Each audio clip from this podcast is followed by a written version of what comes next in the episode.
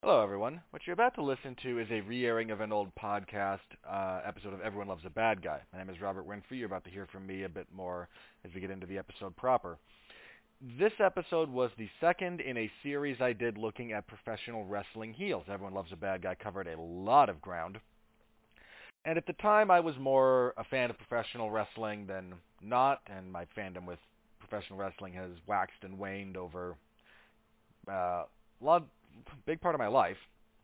Sometimes I'm very much into it, sometimes I'm not. It, it comes and goes. And I figured uh, any podcast, especially with my group of friends and uh, accomplices, collaborators, uh, wouldn't be complete without a discussion about professional wrestling heels. Uh, so this episode was not the first. The first episode focused specifically on the territory days.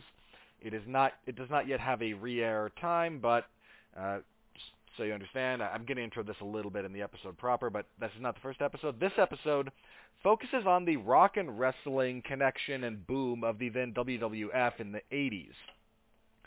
So we uh, there's a lot of discussion about different professional wrestling personalities over that particular period of time, again focusing on the villains, focusing on the heels. With the exceptions of Rowdy Roddy Piper and Bobby the Brain Heenan, now those might seem like big omissions to you, but they each got their own show. I don't know if they're going to be re-aired in the immediate future or not, but uh, suffice to say, for the moment, this is about everyone not one of those two guys. My guest for this particular episode is Steve Cook. He continues to write for both 411 Mania and places like The Chair Shot. Uh, a good discussion was had here. We had a lot of fun, and I'm uh, anxious to get you into it. So uh, let's do the last couple of things before we get into that. First up, please do like, comment, subscribe, share around the podcast any way that you can. Second, I'd like to thank our sponsors. First up, we have Amazon Music. Uh, in professional wrestling, get, uh, somewhat apropos that I get to talk about Amazon Music here because the connection between wrestling and rock and roll in the 80s was a big one. It's one of the things that led to the WWF's boom. That's all been well documented. But if you would like to go back and listen to any of that music from that particular time period or whatnot, Amazon Music has an enormous library of streaming songs, and we are giving away a free 30 days of the Amazon Music Unlimited service. There's a link in the description below. It's getamazonmusic.com slash W2M network and if you're you will get a free 30 days of that particular subscription. It's a wonderful service. You can get m- movies, not movies. That's Amazon mu- movies. You can get music. You can get podcasts like this. Uh, feel free to give that a check. Just click the link, fill out the little form they ask saying who sent you, and begin your listening enjoyment. Our other sponsor is Grammarly. For you listeners of the W2M network, Grammarly is offering a free download of the Grammarly software. Grammarly's AI-powered products help people communicate more effectively, something we all could use help with. Grammarly helps you write mistake-free on Gmail, Facebook, Twitter, LinkedIn, and nearly anywhere else you write on the web. Grammarly corrects hundreds of grammar, punctuation, and spelling mistakes, while also catching contextual errors, improving your vocabulary, and suggesting style improvements. To download Grammarly today, go to getgrammarly.com slash W2M network. Again, that's getgrammarly.com slash W2M network to download Grammarly for free if you don't want to type any of that into your search bar or whatnot. There is a link in the description of the podcast. Give that a click, and that will take you over to that particular function. All right. That's it for the plugs. Thank you again very much for listening.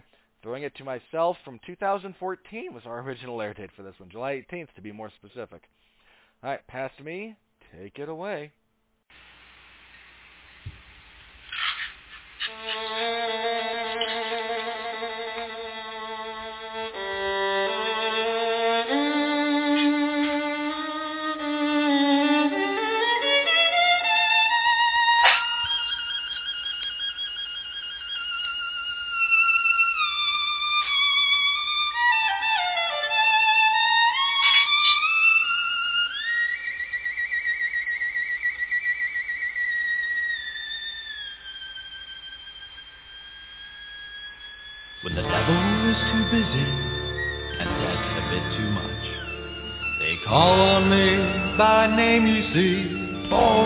Special touch.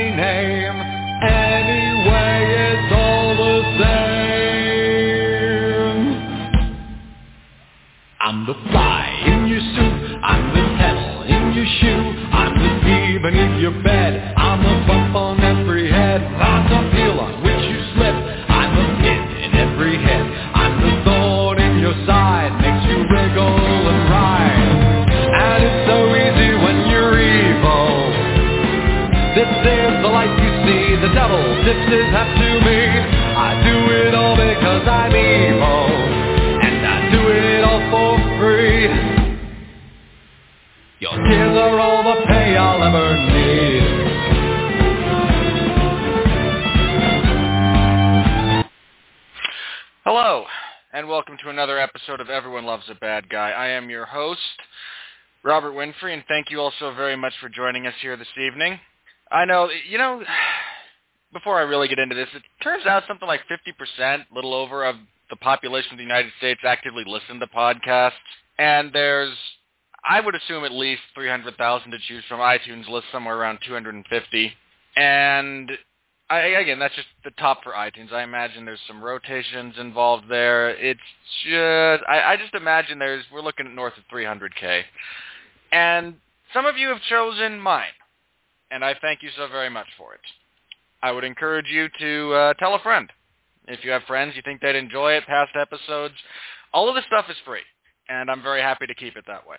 Now, I'm going to kill a little bit of time here. I have a special guest lined up, and he's trying to connect. Apparently, uh, I think it's either Blog Talk or Skype that's having some issues there. And uh, next time he pops up, I'll try to get him on. But 411 Luminary, a longtime contributor to the wrestling section there, Steve Cook is going to be joining us. Conveniently enough, as we talk about professional wrestling's big boom in the early 80s. Uh, specifically because I don't want to drum through a bunch of different federations and all that fun stuff. I'm we're just going to be talking about the World Wrestling Federation on this podcast. And uh, I was I asked Steve, he said he'd be interested. So hopefully as soon as all that stuff gets worked out, he'll be on, he'll be ready to go and we'll get moving on that one. Uh, my last show, I focused specifically on territories in the pre-boom days. I had Pat Mullen on. I had a lot of fun. Uh, apparently a lot of you have enjoyed it. All right, we're going to see if this connection is going to hold here. Uh, nope, seems not. He keeps cutting out. Uh, for those of you who don't know how the studio works here, I'll give you. I have a list of like it, it's my switchboard, and he's popping up every now and then. I don't know if he's constantly cutting out or if it's Blog Talk screwing with us or what have you. It could be any of those, really. I mean, Blog Talk's a twitchy program, so the next time his thing pops up, I'm gonna see if I can unmute him and get going before he gets cut off again, and we'll just see how that works. This is live ladies and gentlemen, and this is some of the benefits of live radio. Things can go wrong. All right, uh, a little bit of backstory while we get this technical stuff figured out. Uh, early 80s, it's kind of ensconced in the... All right, hang on, here's Steve. Let me see if we got him here. All right, connecting. Come on. All right, Steve, you there? No, seems not. I have no idea what is causing this. So I'm gonna we're gonna try and get this sorted out again. I apologize, everybody, um, but it's essentially a free service that we're providing here. But in the mid in the you know starting into the 80s, Vince McMahon, uh, Vincent Kennedy McMahon, still r- owner of now World Wrestling Entertainment, decided that he would take his father's regional promotion and make it national. He was going to expand. He was going to compete. He was going to buy up talent. He was going to drive the other guys out of business. He was going to make himself an empire. He managed to do it, uh, very successful. But it started in the 80s, and that's kind of where we're going to start here with this one. All right, we're going to try this one more time here. All right, Steve, are you there? That's me. We're going old school now. We're going to use the old school. Well, it's old school as smartphone can be, really. You know, it's old school as like a Verizon probably can be. I, I want to get like a rotary phone and dial into this one of these times, just so I can say I did it. That'd be nice. My grandma used to have one. I don't. I'm sure it's laying around somewhere. I to get it. That'd be a cool time. But uh, glad to be here. It's a good time. I, I, you know, the blog talk This, dif- difficulties on Friday night, nothing new. So you know, I'm, I'm used to it. We, we roll the punches here. It's all good. Yeah, yeah. All right, so I just uh, I don't know how much you heard. I gave a brief synopsis of you know Vince McMahon wanted to make a professional wrestling empire, and he managed to do that successfully. But I wanted to, okay, first of all, uh, first, I, you and I mentioned this briefly in our talk on Twitter. I'll let everyone else know. There are two names that are going to be conspicuous by omission for essentially this podcast. Now, they might get mentioned, but by and large, we're not going to delve too deeply into Rowdy Roddy Piper or Bobby the Brain Heenan. The reason being, the next two weeks are going to be devoted specifically to those two guys because I have people who are willing to talk about them for hours. So rather than try and shoehorn everything into this one little bit of time. I'll give those two guys. They each get their own podcast, and come back next couple of weeks for those. Yeah, future Good future idea. shows. I can show Yeah. early. So minus those two, the WWF's expansion really kind of kick-started with Hulk Hogan. Hulkamania was the driving force behind the then WWF going from a regional northeastern promotion to global powerhouse. So the first guy I want to mention, I in a transitional role, a guy who had a lot of heat. And bear in mind, if you didn't hear last time, uh, our show last time, when I say heat, I don't mean people booed him. I mean people wanted to physically harm this individual. And now, I mean nowadays the Iron Sheik's kind of a meme because he's so crazy. But I mean, back in the day, he was a you know there was a lot of legitimacy about him, about his skill set, and about you know again people wanted him dead. Not ju- and part of that was again the cultural differences between the you know America and Iran at the time, which where he's billed from. So how was you know you're a fan of this era? What are some of the memories you have of, in particular, the Iron Sheik? Uh, the Iron Sheik, uh, you know, like you said, a quintessential transitional champion because he was that bridge in between Bob Backlund being champion for five years and nobody ever beating him for the title and whatnot. And then finally, on December 1983, he puts Backlund in Camel Clutch in Madison Square Garden, makes him humble, wins the title. Everybody was shocked to see the Iron Sheik win the title. But it didn't last long for poor Sheiky baby because next month he's facing Hulk Hogan, and it's time for the next era. So the Hulk Hogan era began on the back of the Iron Sheik, and what better guy to begin the Hulk Hogan era than the Iron Sheik? The evil, evil Iranian, you know, the big Iran hostage hostage crisis, a big deal back in the early '80s, and uh, Iron Sheik. Uh, you talk about how everybody hated him, how he would get like real life legitimate heat. He didn't have to worry about like people trying to fight him or anything because he was like a legitimate tough guy. This guy was he was like a wrestler in 1968 Olympics legitimately. He was a coach for U.S. in 1972 after he made transition over. When he came over to the U.S., he trained under Verne Gagne, and he began training guys at Verne Gagne's school. The guy was a legit tough guy. You would not want to screw with the Iron Sheik back in the day. And I still wouldn't want to screw with the guy now because he seems like he's got a couple screws loose, you know. So Well, now he's got Well, let's do it. insanity. You don't screw with Yeah. the crazy guy. no, but even back in the day, Iron Sheik was a guy who could hold his own. He could have been one of those old school NWA champions back in the day because you could take him to any promotion or whatever, and you try shooting Iron Sheik, it's not going to go well for you.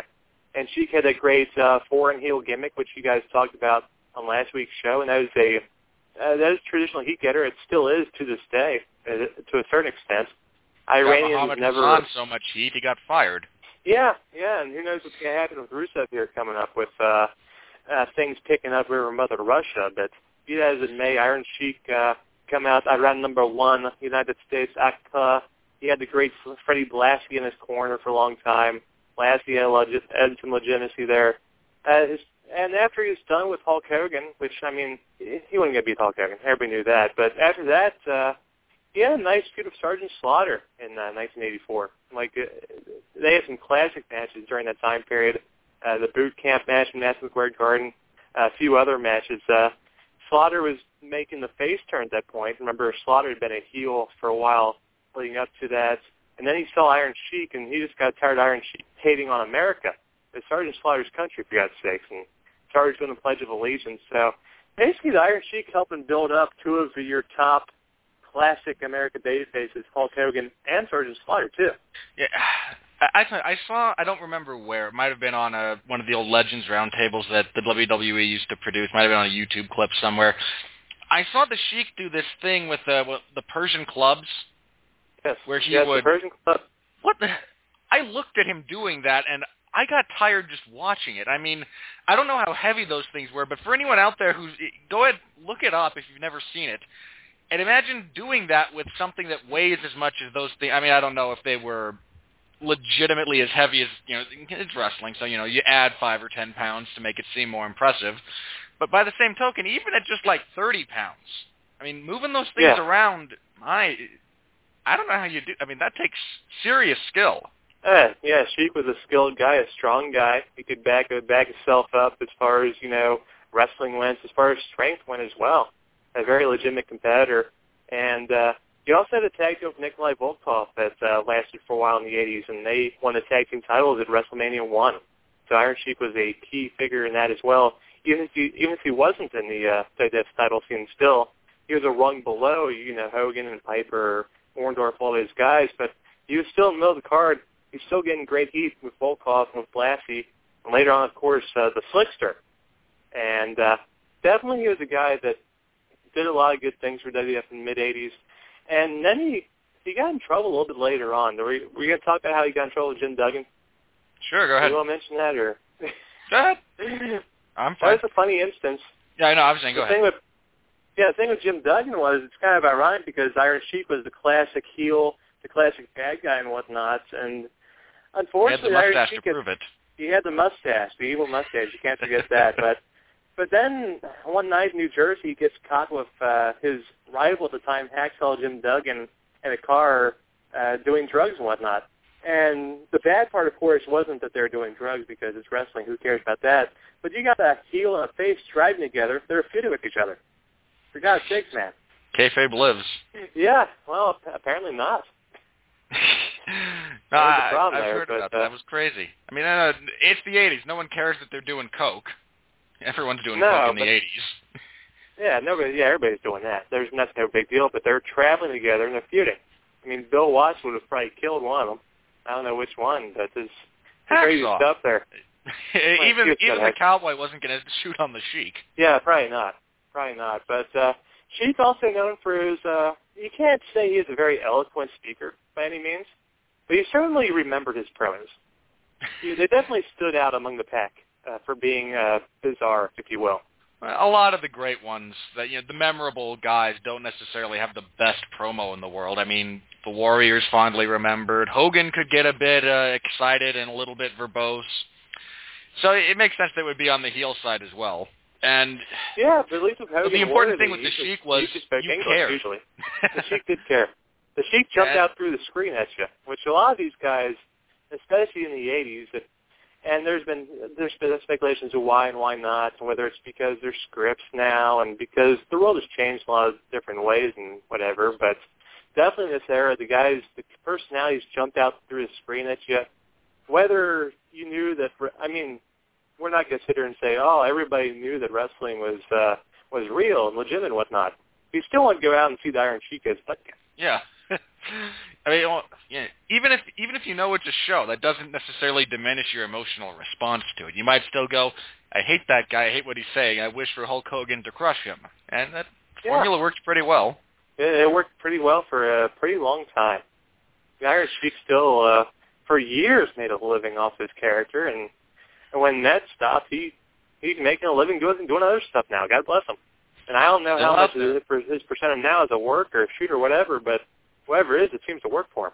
You know, he's out there entertaining people, and you know what? You can't fault the guy. if he's if you're paying to see him, he's going to give you something. As long as he's not, you know, doing anything illegal, you know. God Yeah. bless him. All right, moving on to another one of the top heels. Okay, you might have to correct me here, but I don't ever recall the Million Dollar Man Ted DiBiase being a good guy. Did he ever Um, have a face run in the World Wrestling Federation? Yeah, not not in that persona. No, not not as the Million Dollar Man Ted DiBiase in World Wrestling Federation. Um, in Mid South Wrestling, he had a, a face run briefly there. He had some face runs early on in territory days, like in Georgia, places like that. When he's like a fresh-faced uh, young kid working his way up the ladder. I mean, hell, back in the time when he was like working Georgia, there was a chance where he he was in consideration being the NWA champion, and that never happened for one reason or another. But he did he did a he did some face work back early in his career, but definitely later on, for most of his Mid South run, certainly in his WWF run, he was definitely cut out more to be the bad guy. And the Million Dollar Man was uh, the quintessential, um, you know, he is the '80s guy. This is personality going around 1980s guys like Donald Trump and all the all the billionaires run around out there. You know, greed is good. That, that was the catchphrase of the 1980s. Everybody was, you know, that's what people were seeing everywhere. And DiBiase, he played that role of, you know, the guy with all the money that looked down on everybody. And that's kind of a role that's great for wrestling because wrestling tends to uh, attract an audience that's not made up of uh, millionaires and billionaires. It's a lot of guys that are uh, you know, working nine to five, just trying to get by, trying to put food on the plates of their loved ones. You know, guys, sons of the plumbers, like the Dusty Rhodes of the world, if you will, Daddy. Uh, DiBiase, he played a character that was nothing like most of those people. He he, he was like those people's boss, you know. He was the guy that uh, he would have these people work for him, and they would think about how much they hate the people that have more money than they do, and that made him the classic heel character. And uh, this was the character, of course, that when Vince McMahon conceived it, it was a character that Vince himself always wanted to play. When, when he came Well, up with the idea, he basically said that if he w- Vince said that like if he was a wrestler, that was the character he would have wanted to be. Yeah, I was just gonna ask you. I'm pretty sure he actually told that to. T- well, Yeah, the other I think thing that Patterson told him actually. Something yeah, wouldn't surprise me there either.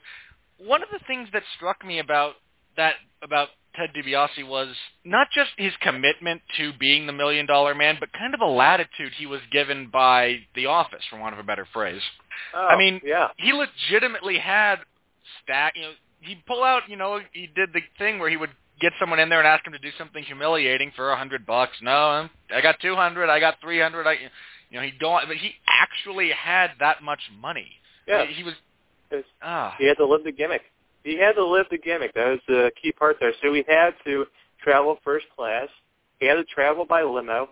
He had to stay in the five-star hotels because you can't have Ted the, the Million Dollar Man rolling up to Madison Square Garden in like a Ford Pinto. You know, Yeah. that just that wouldn't work. The kid, the fans would see that and they just shit all over it. It would not work for that particular character. And I think it plays to what the company thought DiBiase as well because there were probably, I mean, most people you cannot trust with that gimmick. You cannot. That's you true. can trust most wrestlers. They would not give most wrestlers like you know gobs and gobs of money because you know full well that every time they show up for the next show, like uh, they'd be with their hand out, dude, I need more money. Well, one of the story, and uh, I heard him on Steve Austin's podcast a couple of months ago, and one of the stories he told, one of the things he said was Vince actually came to me and said, "All right, I've got something else I want you to do. Now, don't abuse this, but if you're in a restaurant, you know, every now and then you can. I would like you to stand up, tell everyone this is who I am, this is what I do, and everyone's meal is on me." Hmm. And it, it I mean, it almost boggles the mind that you would have a guy I mean, that you would trust someone that much. I mean, I don't know what he did to earn that degree of trust, and to be, I mean, he kept it too. I mean, it, it's amazing that you would, especially in the world of wrestling, which is like high school, quite legitimately sometimes on steroids. Yeah, I mean, you never hear too many crazy stories about DiBiase behind the scenes. Of course, later on, I mean, he, he would probably tell you worse stuff about himself than anybody else would, to be honest with you, because I remember his his first book came out, and he was talking about how he went down to the bottom in the gutter and whatever, and they wound up finding religion stuff. But no, um, you never hear like all sorts of crazy stuff about DiBiase. He was a businessman, you know. He was a guy who was all about the business. He grew up in the business. His father, Iron Mike DiBiase, um, back in the day, and of course Teddy. Teddy was trained by the Funks as well, so he had a solid wrestling background, all about the business, if you will. He was willing to do what was right for you know the the business. I keep saying the business, but that's what Ted DiBiase was. All right. Do you have a favorite of his? Uh, there's a few other things I want to get in, but do you have a favorite of his uh, heat-getting moments? That you know, because, and I'll just bring up mine. The one where he called up Yeah. the kid and said, "I'll give you a thousand bucks if you can dribble this basketball ten times," Uh, yeah. and then kicks it out at, at nine. I mean, that's just like the worst thing you could possibly do to somebody. It was, yeah, it wasn't too good. He had a lot of sketches like that. I think the one thing that the I think DiBiase's main story there, I mean, certainly early on, he wanted to be the World Wrestling Federation champion, and if he couldn't earn it on his own merits, which he could have earned it, he probably could have, but he decided he wanted to buy the title instead. So of course you have the whole gimmick with him and Andre, and the fake the fake Dave Hebner and the main event. That the whole deal goes down. Eventually, all washes out, and DiBiase doesn't win the title. So of course, since he can't, tonk man. yeah, since There's can't buy we'll the get World into. We'll get in the honky tonk. Oh, yes, I love honky tonk. But uh, since DiBiase can't buy the World Wrestling Federation title, that's been ruled out. He goes off to this uh, jewelry. He goes off to this jeweler, and I love it because he also walks in like wearing this like vampire type cape, which is pretty awesome. Oh, yeah, God, I love you gotta love rich people wearing capes. It's always it's always a good time. That just shows I wish I had a you know cape. you're evil. You know you're evil when you're in a. I mean, good guys have suits, have capes, and they have suits, but they don't wear the cape with the suits. I think bad guys wear capes and suits. You know what I'm saying? That that that's a very true, that's a very astute observation. I hadn't noticed that, but that's quite true. Some uh, that's some heel and face fashion tips right there. You know. But uh, DiBiase, of course, walks in with a cape and the suit, and they show off this the, the million dollar title belt. That's uh, the gold belt with the silver studs and all that stuff, thousands upon thousands upon thousands of dollars, and DiBiase becomes a million dollar champion, and uh, that leads to all sorts of uh, other stuff going on. Um, you know, of course, he had the bodyguard Virgil. I remember the classic feud with uh, Ted DiBiase. As DiBiase had a, he never held the a big title because it's a different era where not everybody held the world title. Like, I mean, nowadays everybody's a world champion several times over, but Jack DiBiase a never world held champion. Jack Dolph a Ziggler. world champion. That's right. Heaven help us was a world champion. Yeah. But DiBiase didn't need to be the world champion because he had the million dollar title. And hell, later on he won the tag team title just for uh, kicks and giggles with Irwin R. Schyster, with Money Incorporated. Another uh, team that got into people's, uh, kind of made people very angry. No, Nobody DiBiase likes the was never- IRS. no, certainly not. And DiBiase was never a face during this time period, and there was never a reason for him to be, because there was always uh, something he could do, whether it be feuding with Roberts or with with Roddy Piper, or whether it be feuding with bodyguard Virgil later on, when Virgil sees the light thanks to Roddy Piper. Oh, that was yeah, that was a good one. Uh, him and Piper. Man, Piper is a face. Get into this a fair amount either next week or the week after, but it, it was so he was so good either way. But we just mentioned the honky tonk man, so I want to go ahead and uh, bring that up real briefly, and then I actually want to touch on Andre's heel turn. Um, but the honky tonk man Yeah, as the Intercontinental Champion. the greatest of all time. What in the world led us to that point? well, I mean, I mean, what happened was uh, Honky Tonk Man started off as like a good guy. Uh, theoretically, came in doing the Elvis impersonating bits. He, I think he had the endorsement from Hulk Hogan even, but it wasn't quite getting over with the people. So they had the poll. Like I don't remember if they had. The, I think they had the vote in WWF magazine. If memory serves me correctly. Like, uh, do you approve of the Honky Tonk Man? And uh, the majority of people did not approve of the Honky Tonk Man, so he became a bad guy it's uh, it's kind of you know it's kind of before its time really because nowadays you have like athletes and everybody pretty much polling the public trying to figure out what they should do because nobody can make a decision anymore. So basically, WWF let the fans make the decision here, and Honky Tonk Man became the bad guy. So it's kind of ahead of its time in that regard. But uh, the reason he became champion, the Intercontinental Champion, you know, Ricky Steamboat won it from Randy Savage in that classic, classic, classic WrestleMania 3 match. And Steamboat uh, needed some time off because he wanted to go home and be with his wife while she was having their kid and whatnot. And, uh, you know, that was fine, but on the way out he had to drop the title of somebody. And there's been lots of different stories about uh, what led to it. Some who knows who knows what exactly happened. Basically, the Honky Tonk Man wound up getting the nod. He steamboat on I think was uh, Superstars of Wrestling. It's not too long after WrestleMania three, and then Honky Tonk Man just keeps on holding on to the title. And uh, either nobody can beat the guy or nobody can pin the guy or whatever, but it gets under the skin of the fans for sure.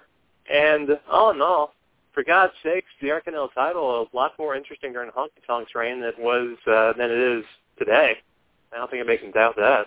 Ah, it's a shame that it's not used properly. I mean, the sad thing is, and this is truly sad, ladies and gentlemen, what I'm about to say, but in contemporary wrestling, and someone who's more of a fan of the product than I am, I'm a, eh, I'm aware more than I watch and take in, so feel free to correct me here. But Okay. the last thing I remember being kind of interesting or entertaining regarding the Intercontinental title was when Santino Marella had it, and he had the honkometer. Well, and that plays right into it. You know, even to this day, people still remember the Honky Tonk Man, and as the and he calls himself the greatest Intercontinental Champion of all time. And well, you can argue about. I mean, Randy Savage is obviously better in ring, and you know, guys like Bret Hart, Shawn Michaels, people like that. But hey, nobody held that belt longer than the Honky Tonk Man. Just as a brief aside, nobody ever will either. that's that's I don't know. You know, if they let Barrett keep it while he was injured, I think he'd be, have the record beat. the best chance of that happening would be they forget it exists. Hey, That's JTG kept his job for a couple of years. Crazier things have happened. Quite possible. I, I still believe that Paul London and Brian Kendrick held the tag team titles for a year because they forgot about them. they forgot. I'm pretty sure it's entirely possible. Well, Yeah, they were also that- on that's a- SmackDown at the time, and no one cared. But you know, I mean, and we can take shots at the Honky Tonk Man's uh, his work and whatnot. And he, his character was, was classically annoying, which you know, as far as like annoying heels go, Honky Tonk Man's uh, top notch in that One of the best. But I, I couldn't think of a better one off the top of my head who just made you you just set your teeth on edge. And go. Why? Why are you still here? Yeah, and, and it's not like you could even you can't even say like in the case of Savage, you you couldn't really deny Savage's ability in the ring to have a great match. I mean, Savage is going to be turned face eventually anyway, and I'm sure we'll talk about him later. But uh, I'm just comparing him to the Honky Tonk Man here because you couldn't sit here and say, well, the Honky Tonk Man is one of the best workers in the World Wrestling Federation. You, you just couldn't really do that, and that made it easier for him to keep his heel heat going. And uh, of course, the Intercontinental title reign it led to an awesome moment, though, which was the goal for the whole title reign to begin with.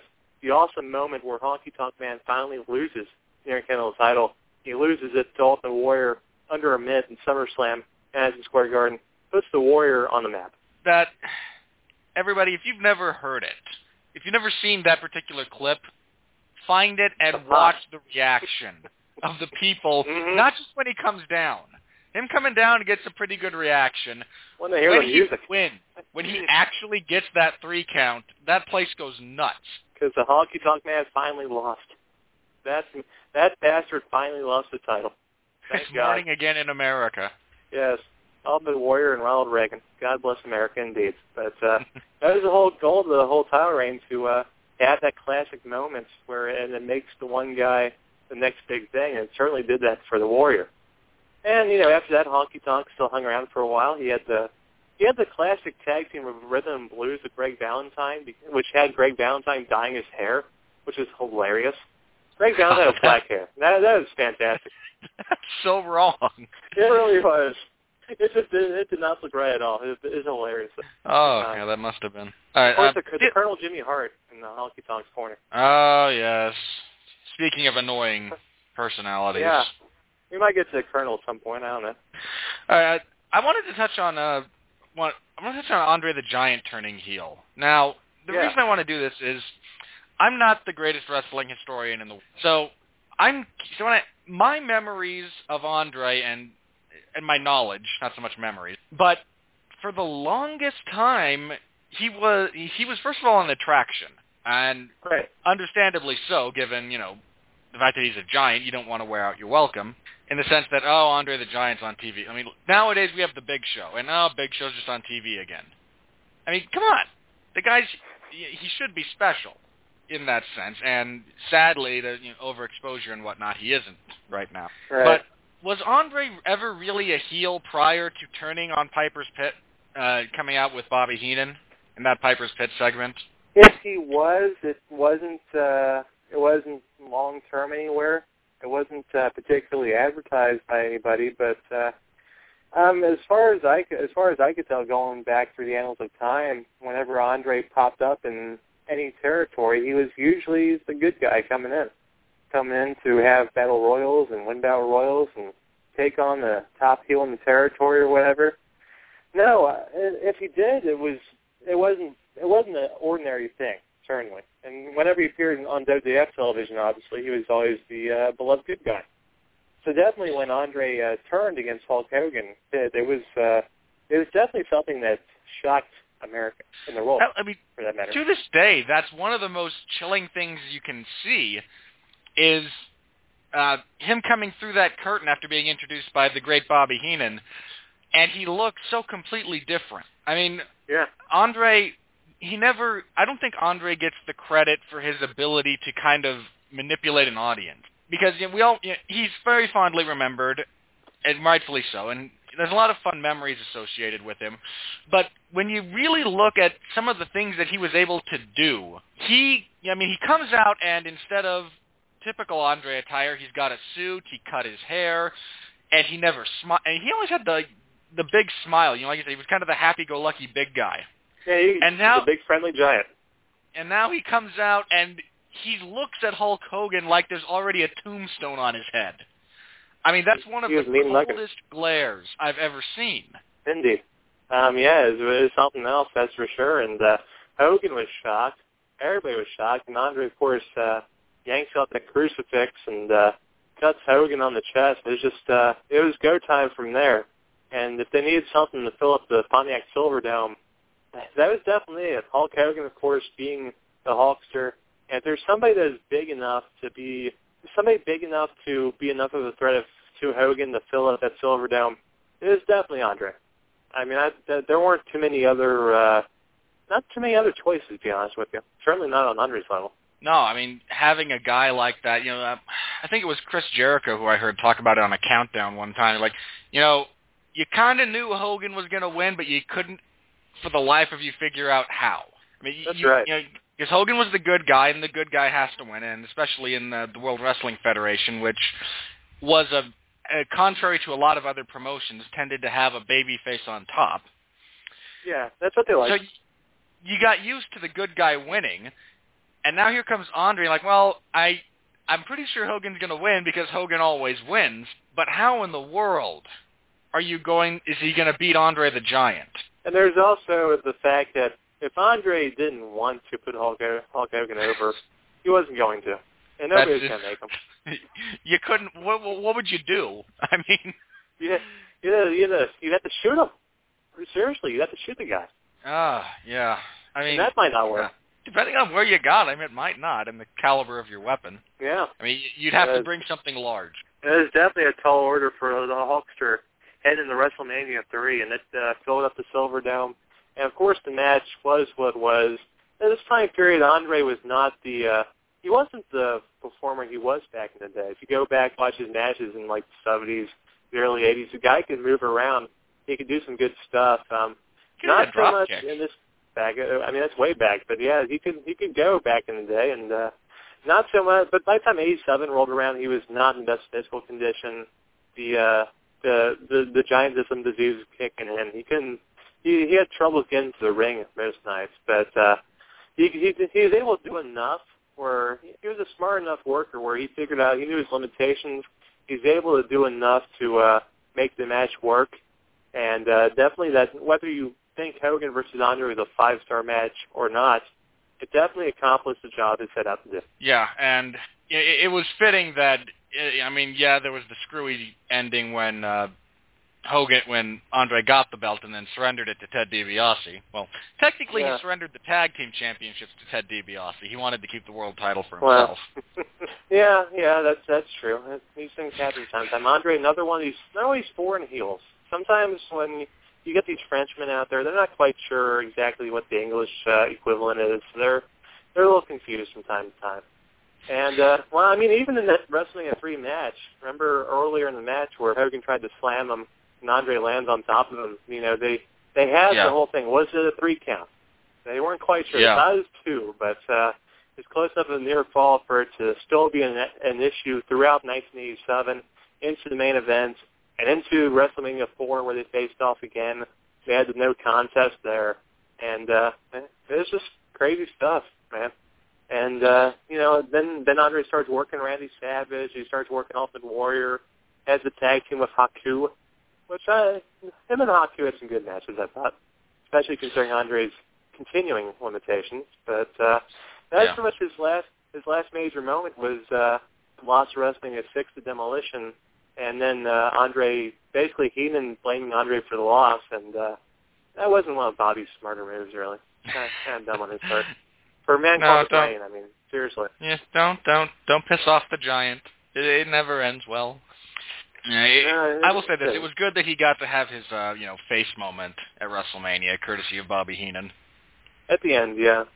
At the end, and he had great, and he had a good run on top as a heel heading into uh, heading into the end of his career.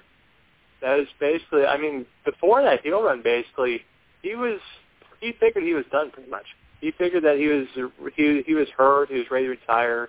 He was doing the Princess Bride and stuff like that, and basically one thing that could bring him back uh, was something different. Was that heel turn? Yeah, I I imagine Vince did a heck of a sell job to him. Oh yeah, and then, but Andre is another one of those heels that the, I mean, uh, getting getting from place to place was had to be incredibly difficult for Andre.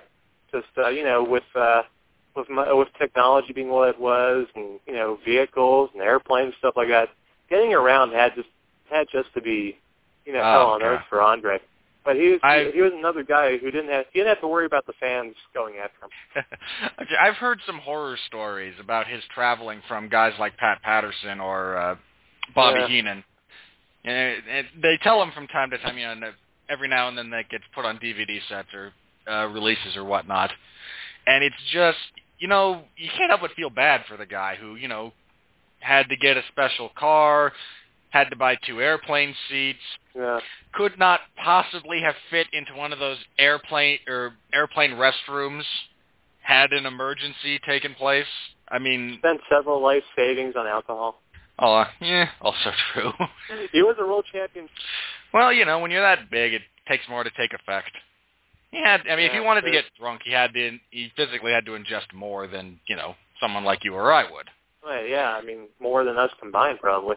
Well, me especially because I don't drink, but hypothetically. Okay. Hypothetically speaking, of course, but Oh, any yeah. event, uh, yeah, definitely Andre, one of the uh, one of the legends of wrestling, and uh, his heel run was uh, definitely something that extended uh, Hulk Hogan's run on top too. That's probably the point where Hogan needs something a little a little fresh to uh, keep him going. Yeah, I mean, well, he had what the steel cage match with King Kong Bundy the year before.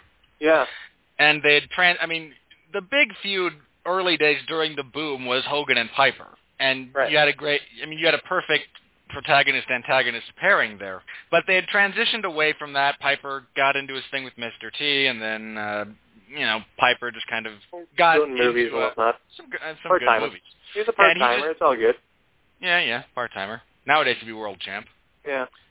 I, ironically enough, I don't care about that one iota. But you know, he- I mean, he'd gone from Piper in a really hot angle to King Kong Bundy, and that was that was okay. I mean, it was him and Bundy, decent enough steel Yeah, Bundy was fine. Bundy was fine that role. He was he was believable. He was a walking condominium. He was uh Yeah.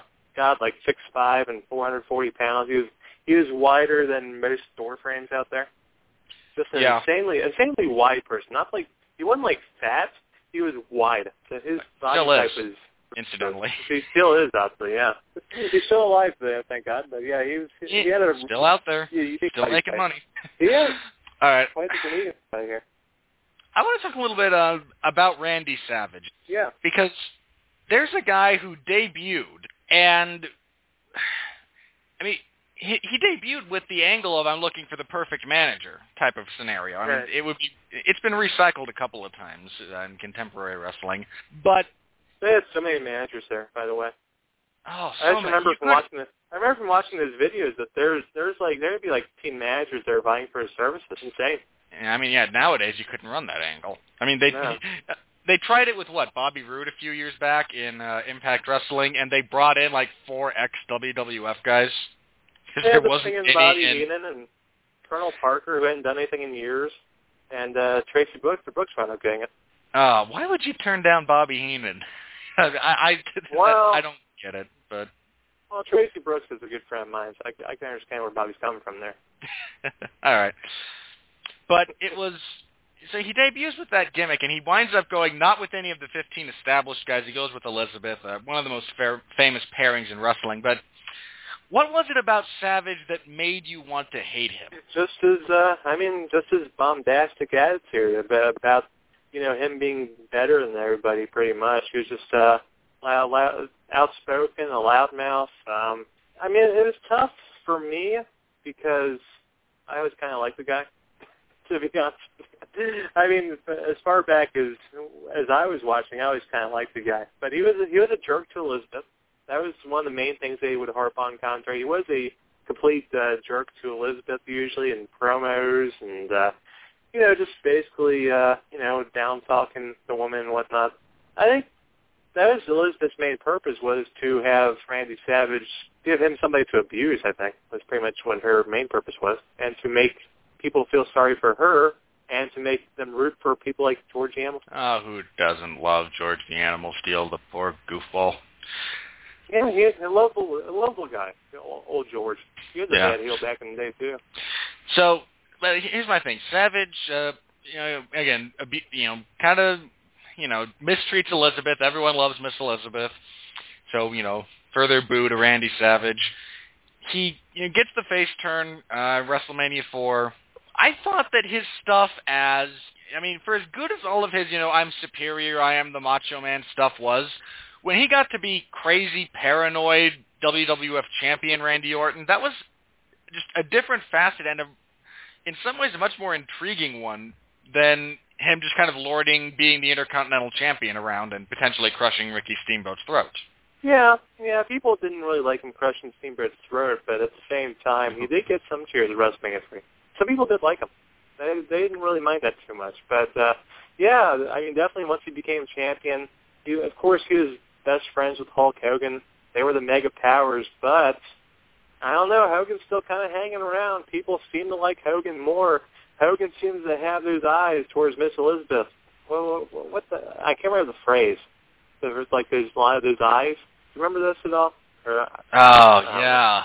He had eyes for Miss Elizabeth. There's something It wasn't like less. What uh, was it? it? It wasn't wandering. It was. uh ah, God, yeah, it was such a great phrase too. Yeah, it wasn't wandering. Wandering is, uh, wandering is something else completely different. Yeah, but, uh, I know. I, ah, God, I don't know. Maybe it'll yeah, come to me. but it was a great phrase though, and uh I don't know. I mean, you could kind of, if you were a Hogan hater, like a lot of people were, you could you could justify Savage uh, being uh, paranoid about Hogan wanting his title and wanting his woman and stuff like that. He wasn't completely. uh I don't think he's completely wrong to be uh, a little nervous about Hogan because Hogan was always that top guy, and you kind of got to figure the top guy always wants the top prize at the WWF title. I don't know about the whole Miss Elizabeth thing. Although there were some instances where Hogan would lift Elizabeth up in the shoulders, you know.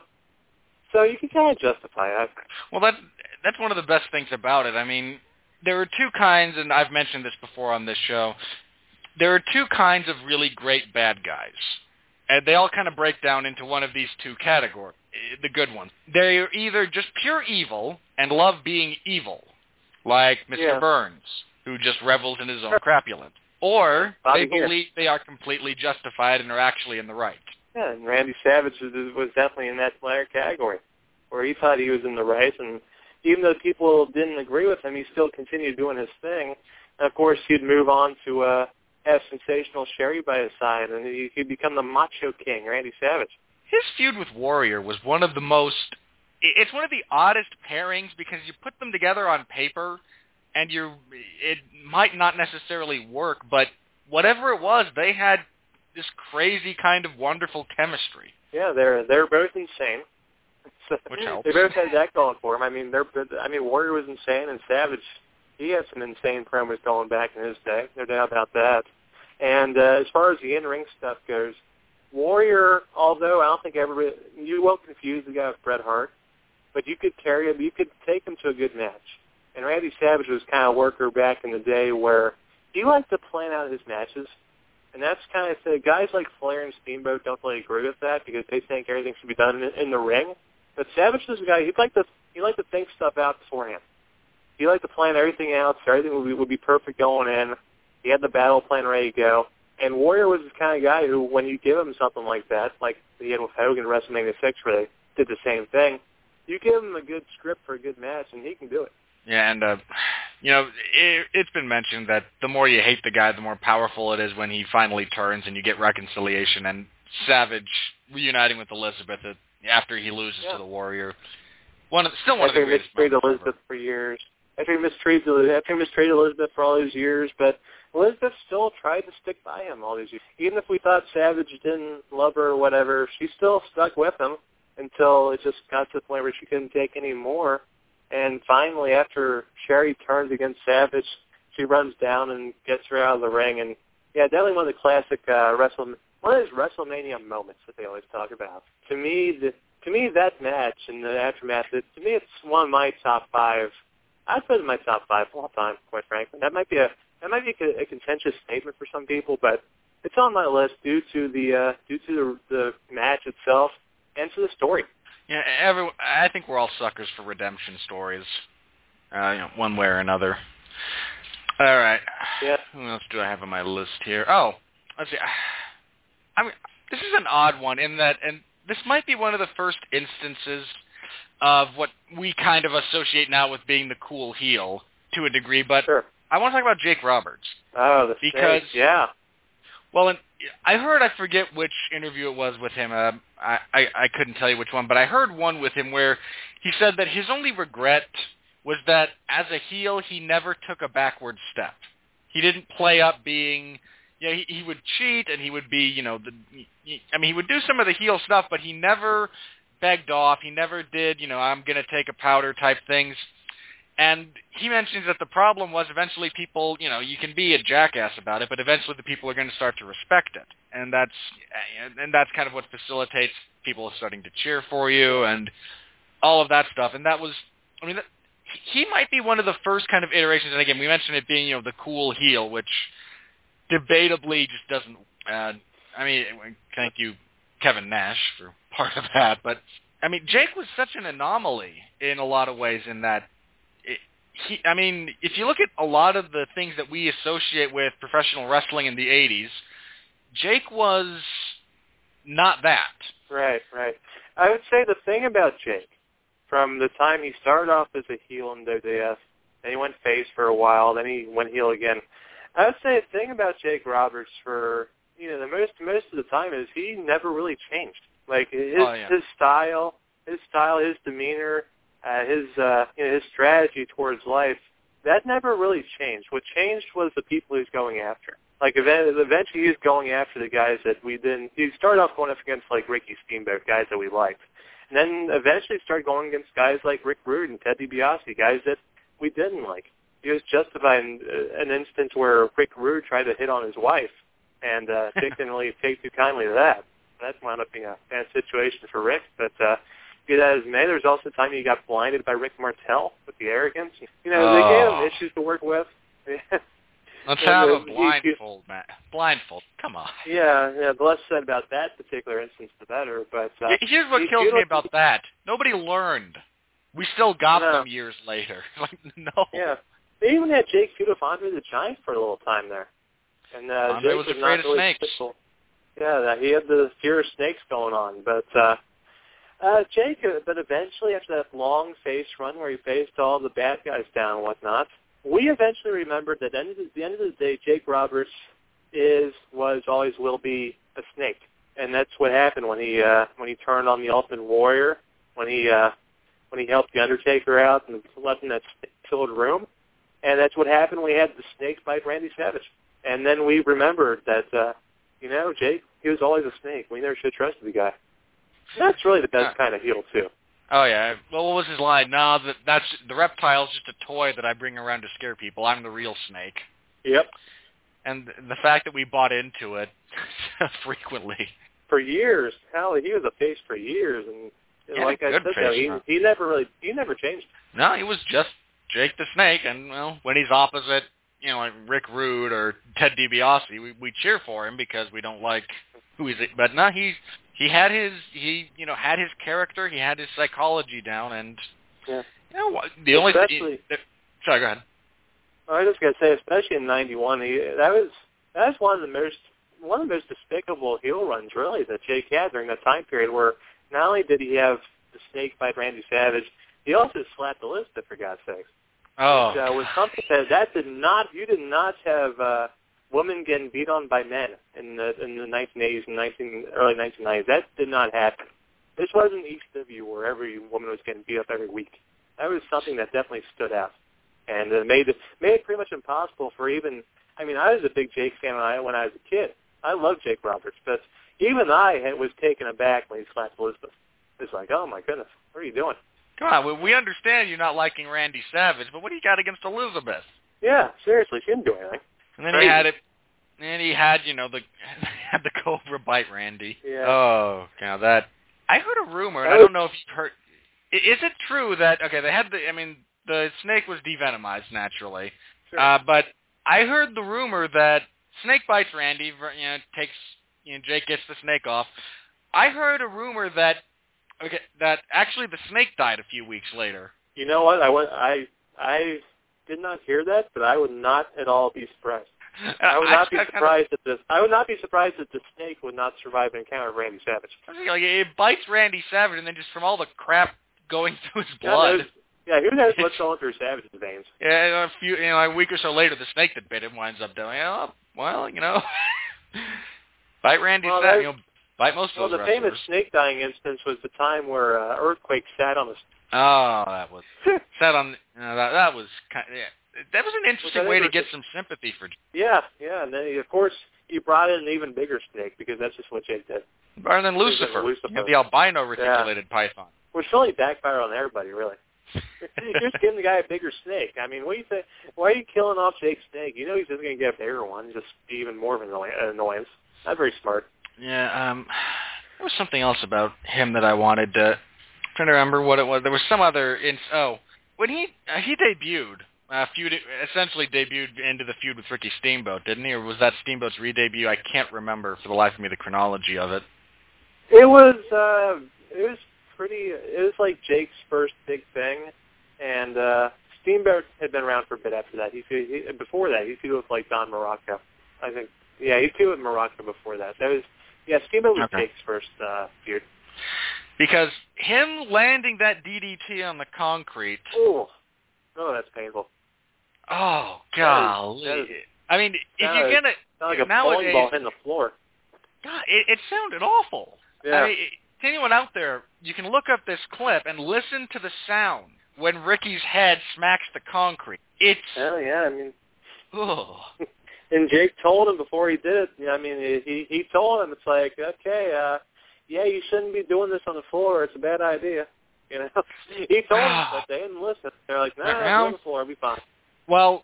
I mean, nowadays you can do it safely. There's a couple of ways, in my understanding, and I'm not a trained wrestler by any stretch of the. But my understanding, from what I've observed, is you can do it safely in two ways. One of which is you get your hand underneath your head, lessen the impact, and the other is instead of taking the instead of taking it flat, uh, a face bump, you do a somersault. Yeah, Uh, I, I, and that- and that's a somersault very often. Yeah, I could see where you could. You Well, to that's what they do somersault. nowadays on the. wh- y- I- That's what they do nowadays if you're doing that on the floor, right? Well, I mean, nowadays we have pads and. what- Yeah, nowadays everybody does a DDT on the floor and everybody kicks out too.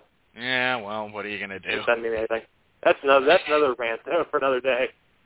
A, a little 40s. bit, and I don't disagree with you as far as that goes. But I mean, ah, still, ow, and Yeah, that was that was brutal. that was. Uh, and the fact that he got to, I, I mean, credit to Jake for just being as completely remorseless on screen as you possibly could be. well, I think uh, I don't think that was a work. I warned you. Yeah, he, he I told don't him feel he bad tries about to it. Tries to pick up Steamboat. That's the biggest amount of dead weight he's ever lifted in his life. That's for sure. But, Lifting uh, dead weight yeah. is not easy. No, you had Steamboat bring out the Komodo dragon later on to feud with the snake. It was just an alligator. It was just an alligator, but as part of uh, WWF was a big time for uh, for uh, animals and reptiles and things of that nature in that era. You don't see that a lot now. No, I think, no, I think ever since I think ever since uh, Pepper got eaten by Big Boss Man, it's just kind of uh, kind might of have been the the end of it. coming out. Yeah, it kind of Oh. dissuaded them. Torrie Wilson had a dog for a little. She did. She had her dog with her for a while. Uh, I think there's a guy in Chikara who has like a stuffed um, parakeet that he keeps with him. Pigeon. It's a feral. It's Uh. a it's a feral pigeon. Well, sometimes in Chikara you'll see dra- you'll see uh, like animals wrestling in Chikara. Doesn't love Dragon Dragons Dragon. going to show up on occasion. Dragon I'm not. CP been Munk. around in a while. CP Munk and Colt Bunny. Good time. I love that promotion so much. It's not it's not rational, but I get such a kick out of some of their stuff. It's a it's a good time. Good time. Which uh, at the end of the day, wrestling should be a good time. Yeah. All right. Um, the last guy. Well, not the last guy, but I want to talk briefly on the two men who kind of flanked Roddy Piper throughout those early boom years in the forms of Paul Hor- Paul Orndorff and Cowboy Bob Orton. Yeah. Orndorff was kind of the primary antagonist towards Hogan in the sense that I think it was it was Orndorff who got a couple of title shots. Uh, he was the one who had the uh, the famous cage match that nearly ended in a draw. Was Orndorff, if memory serves? That's right. So, uh, was he just so? Was his whole thing just? Was he just another? You know, uh, I you know I built like a Greek god, which he was. Let's be fair. But was that kind of his thing? Was I just look better than you and I'm superior? Did he have something else kind of going on there? Well, I mean, when he started off as Mr. Wonderful, and that was that was pretty much his thing. He was a uh, he was a cocky son of a gun. He had that million dollar body. He had when, actually when they first started off, they had. I remember Orndorff's debut match in Madison Square Garden was also Piper's debut, and Piper debuted as Orndorff's manager because I think Piper was. I think Piper is still injured from the Starcade dog dog collar match, so they put him in Orndorff's corner. Kind of got a link together. And uh, yeah, Orndorff was a, a cocky son of a gun, Mr. Wonderful he called himself. Uh, looked better than everybody. And uh, him and Hogan had some history going back. They're both from the uh, Tampa area, so you could imagine that they had uh, some history and um, some uh, tough chemistry, I guess you could say. They worked pretty hard against each other. Uh, they were both trying to show that they were the better guy, which makes for interesting matches, definitely in wrestling. And uh, Hogan Orndorff always had that going. And of course, uh, WrestleMania one's when uh, they do the turn on Orndorff after he loses the uh, after he loses the tag team match. But uh, uh, Orndorff's bigger heel run was later on when uh, after he and Hulk Hogan became best friends and whatnot. Eventually, Hogan kind of uh, got big head. He stopped returning Orndorff's calls. Orndorff would try to call Hogan and try to hook up for like an exercise or whatever, and Hogan just didn't have time for it. And uh, that eventually made Orndorff uh, uh, crazy and whatnot, and he decides that he's going to turn against Hulk Hogan. And Orndorff was the first guy to turn against Hulk Hogan, and that led to big box office uh, pretty much all over the country. Yeah, well, I imagine what I mean. Turning on Hogan, turning on Hogan wasn't the same as turning on Sting, which well, everybody did that. Yeah, I mean, I I mentioned this. I mean, Sting must be one of his character must be one of the dumbest guys in history. I mean, how many times did just Ric Flair turn? Let's ignore everyone else. Let's just count Ric Flair here. Yeah, uh, Ric Flair uh, turned on Sting at least once a year, it seemed, uh, for quite a while there. And it eventually got to the point where it was even comedic because I remember the la- one of the last times it did in like 95 or so, Sting even said like he knew Flair would turn against him, and uh, you know, eventually Flair did turn, and Sting wound up getting some revenge. So I don't know if that makes it better or worse, to be honest with you. But uh, I don't know. No, a lot of people. No, one, usually once you were on Hogan's good side in the '80s, you kind of stayed there. Like you know, he'd he'd like hang out like the Junkyard Dog and people like that, and they'd Jimmy they'd like tag team occasionally. Jimmy Snuka, and they'd all be friends and whatnot. They all they all knew their role. They knew Hogan was the guy driving the bus, and they'd they'd hang out and get the money. It was a, it was a smart thing to do, but uh, Orndorff he just uh, got jealous, man. He got he got jealous of Hogan. He got uh, mad that Hogan wouldn't hang out with him. They wouldn't go work out, whatever. And uh, it's another one of those cases where you could kind of uh, you kind of justify Orndorff's uh, stance because you know Hogan tells him they're like best friends and all that, and yet uh, he doesn't seem want to hang around the guy. And I'm sure a lot of us could probably identify with that. We've all had people that told us we were friends, and then they wouldn't hang out with us. At least I have. Yeah. No, no, yeah. I, I think that's a universal thing. We've all been there. Yeah, and so, yeah, so I think about you can even Cowboy say that, Bob. You can even say that Hogan was in the wrong, but it's still, you know, Hulk Hogan. Yeah. So. He's still it's still Hogan. It's still that time frame. He's still everyone's favorite. Yeah. But I'm just curious about this. Cowboy Bob was he? I mean, uh, okay. I'm going to phrase this. I don't get any of the Ortons. I don't understand why. I- don't get the appeal. And okay. specifically, that references Randy, who I have seen, and I just anytime he's on television, I feel I could go do anything else, and I would be slightly more entertained. Rare exceptions, but generally speaking. And now that's me. Plenty of people like him, like his work. Okay, I'm not saying Yeah. everyone should hate him. What was it about Cowboy Bob that was it just his association with Piper that got him, you know, to be that got him all that heat, or was it? I mean, he had the you know the broken arm for a long. I mean, some of it was legitimate, but he. I mean, yeah, I mean, the cast. I mean, did him just wearing that cast all the time contribute? They're like, no, no, my arm's That- broken. that definitely helps, man. People don't like it when you when they think you're faking an injury, and you have to feel bad for Bob though because yeah, it's tough to say what kind of career Bob Orton could have had if he didn't have that chronic arm injury. To figure that if he didn't have that injury that he never got healed up, he probably would have won a couple more times. I, I'm just kidding. I'm just saying that's quite possible. But uh, yeah, I mean, a lot of it, of course, had to a lot of it had to do with Piper, but uh, Orton was also doing like the kind of heel lackey thing before you got there. If you go back to '83 with uh, Flair and Race and uh, NWA, uh, it was Slater and uh, it was uh, Bob Orton and his, his uh, Dick Slater that were Race's flunkies that tried to break Ric Flair's neck and put him out of wrestling. So the heel flunky was pretty much what Bob Orton Jr. was born to do. And uh, him and Piper had that uh, they had a great chemistry together. Uh, you know, they were like uh, best friends forever, pretty much, and uh, it's always uh, pretty amusing. And Bob had that arm injury that uh, never quite healed properly. And uh, while he was a good in-ring guy, he didn't really like stand out. You know, like you knew he was good, but he wasn't like a top flight kind of guy that just kind of set the world on fire. But he did a great job of making people who look, who were in the ring with him uh, better than they usually were. And you know that's a lost art as far as Yeah. in general. This is a minor tangent, but there's a difference between being able to have a good match and being able to make your opponent look good.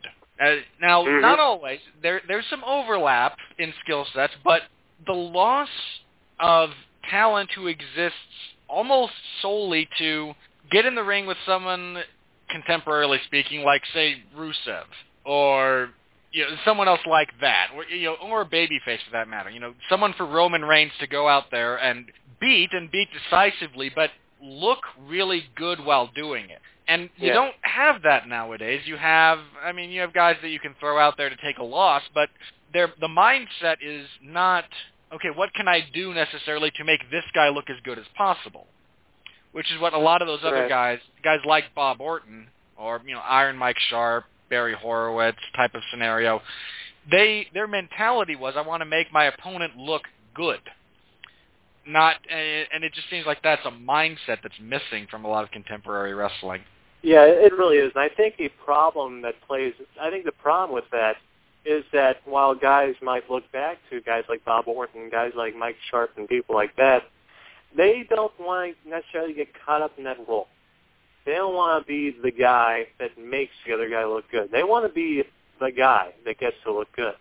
I mean, Yeah. a guy like uh, a guy like Dolph Ziggler would be perfect, and perfect is the guy that makes the other guy look like a million bucks. But the Him and problem Zack with that is Ryder. that As just Yeah. as just the duo that makes everyone else look good. Yeah, and the, and another, but I think another problem with that is in the fans' eyes because the fans who will go if if if Dolph Ziggler and Ryder to a lesser extent if they do that all the time, and the, then the fans get mad like why aren't you having Zack Ryder do more? Why aren't you having Dolph Ziggler do more? So it's kind of one of those things where the fans, in a way, are kind of cheating themselves out of that. I think. and, and, it- And I, I think and I also think there's and there's a mentality that guys don't want to uh guys want to be on top. Yeah, I I I think you're right. It's uh it, it you know the fan reaction has to be taken into consideration. All right, um, anyway, a couple of other guys I really wanted to talk about. Let me look at my list here. Oh, um, this loosely fits into this time frame, and I'll, I'll stress loosely here because I I want to move a little bit. I, I basically want to touch like Boom into kind of immediately before and then into the Attitude Era type stuff. So when I Yeah, mentioned the that makes sense. Undertaker, as far as a, Yeah. a character goes in the World Wrestling Federation, he fits. it- I, I'm not stepping out of my chronolo- my self-imposed chronological restrictions here. The Undertaker was a really good character, a really good monster heel. I mean, he, what his first year? I think on like the his first year anniversary of being in the promotion, he beat Hulk Hogan for the title. Yeah, that's big time. And I mean, kids were crying. People, I mean, the audience was completely invested in that. As far as Hogan can't knock the Undertaker over, and oh, Ric Flair came down with how that dirty no, Ho- and Yeah. but him as a character, I mean, and, and his presentation, he was great as a heel. I mean, people were legitimately kind of, you know, unnerved by him. He was a scary dude.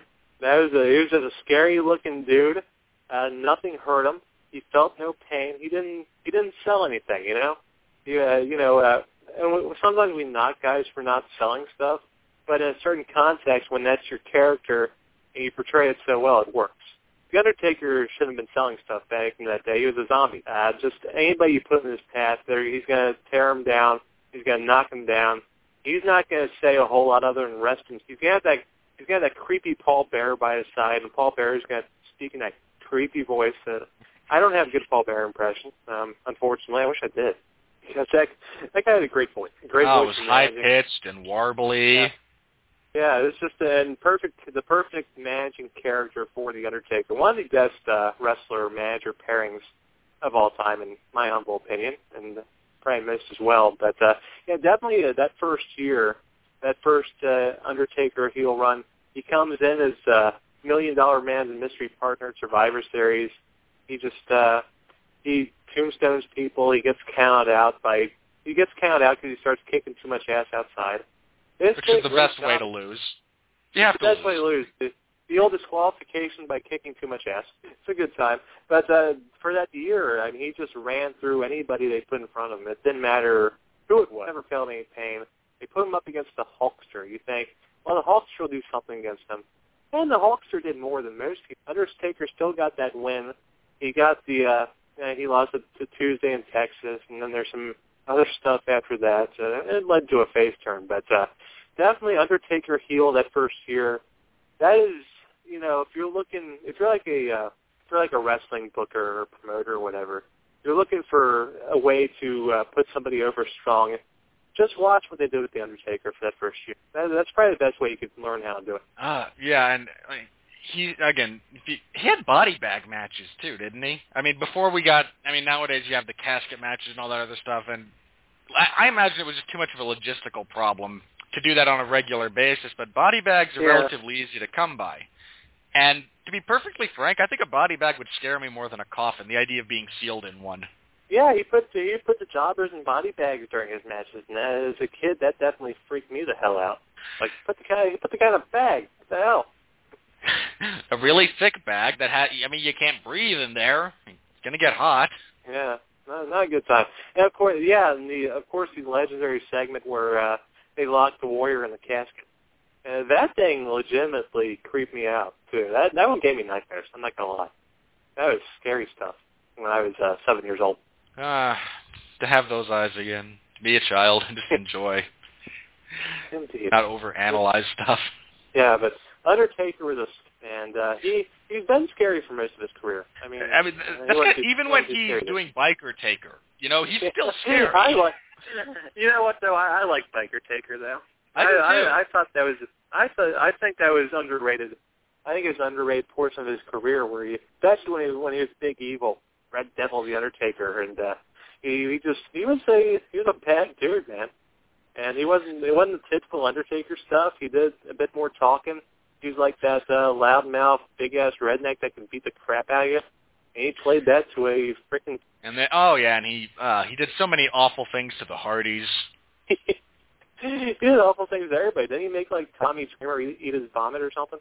Ah, something like that. It might have been He urine. made Tommy Dreamer eat something. It was probably he, he Something made Dreamer eat awful. Of course. But- That was when Dreamer was doing the "I'll do disgusting things" gimmick. uh, which was an awful gimmick too.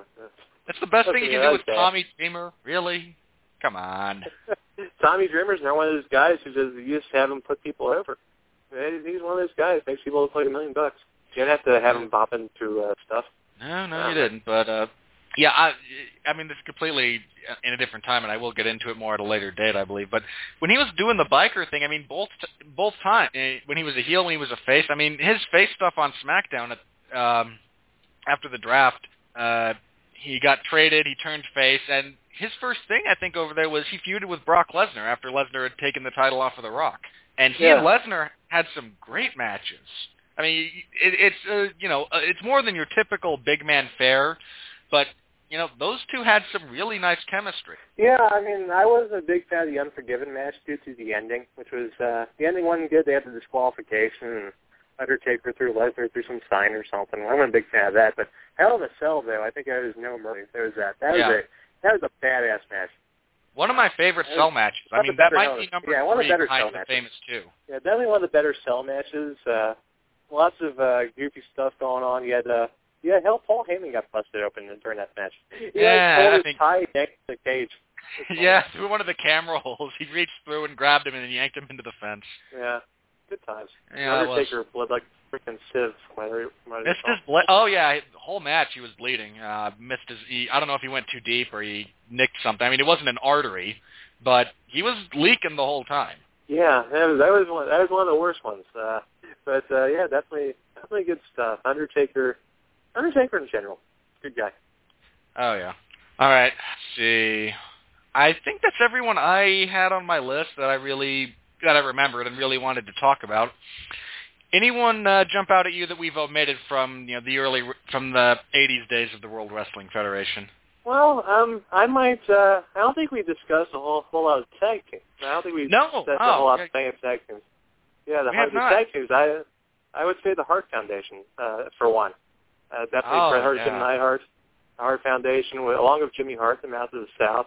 Um, Bret, we all know about Bret's uh, faults on the microphone. He'll never be like the greatest talker of all time or whatever. And definitely early on in his career, he wasn't really sure of himself. But uh, he stuck with Neidhart, who was uh, Neidhart was certainly a promo in his own right, and uh. Jimmy Hart, of course, could talk.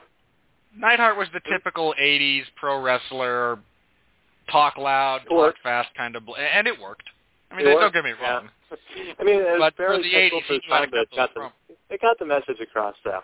And uh, Bret, uh, he he definitely grew into his own as part of that tag team where he uh, Neidhart was able to do like the talking and whatnot, but Bret could do a lot of the work, and Neidhart could fill in uh, with the power stuff. Uh, uh, Bret and Jim were a great combination, I think, of uh, the scientific ability and the powerhouse, which uh, you know it's a perfect combination for guys to form a brilliant tag team, which they were for many years.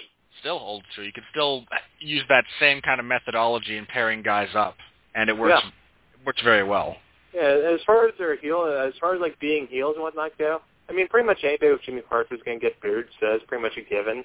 And they were facing like guys like the British Bulldogs, who were you know pretty popular in their own rights, and uh, the Harts and Bulldogs, man. Talk talk about you know classic Oof. matches up and down the bike. Those were those were some really good stuff. Uh, I, I still have fond memories of those. Um, And trying to think of there was a tag team that I had in mind that you mentioned that cause um, the other one, talked. that, the other one that pops up to me is Demolition. Uh, that's it. Okay. Now, you know, let me say this: for a tag team that started off as kind of a Road Warriors knockoff, they wound up crafting their own personas and became a, a pretty solid entity in their own right. They were. Um, yeah, I mean that they were kind of crafted, Ax and Smash, and uh, that's definitely the only one. Every territory pretty much had their own Road Warrior knockoffs. That's true. There were those, like the Powers of Pain started off in a similar fashion, and uh, you know a lot of other ones we don't remember because they weren't very good. But uh, Blade yeah, Runners. I mean that's how. Yeah, the the Blade Runners indeed, but uh, that's how Ax and Smash started off, and uh, I mean, but they were legit though. Bill Eadie back in the day as a Masked Superstar, he was a pretty darn good heel as a Masked Superstar and as Axe. He cut a great promo, and uh, Smash Barry Darsow. He was part of that Minnesota bodybuilding clique with Hawk and Animal and Rick Rude and those guys, and uh, they're just uh, two powerhouse guys who just uh, they would just clubber people, as Dusty Rhodes would say. And it wasn't always the prettiest thing of all time. They had the cool looking paint. They had those uh the kind of the S and M looking attire, which is kind of strange going back, but uh definitely an effective Well, in the in the And, uh, eighties, it was it was associated more with like biker cult, biker and par, and punk culture in the eighties than it was with. Yeah, yeah.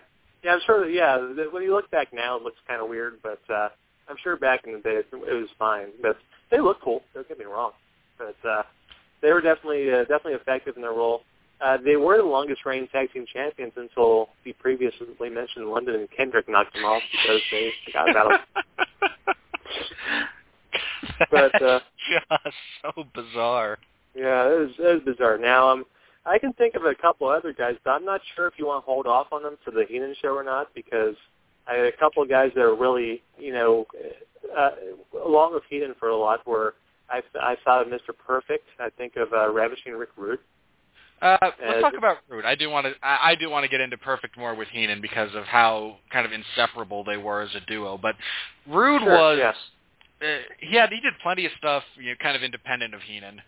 I mean, again, there's a few guys who are just so inex- inex- inexorably. Rude- I can speak.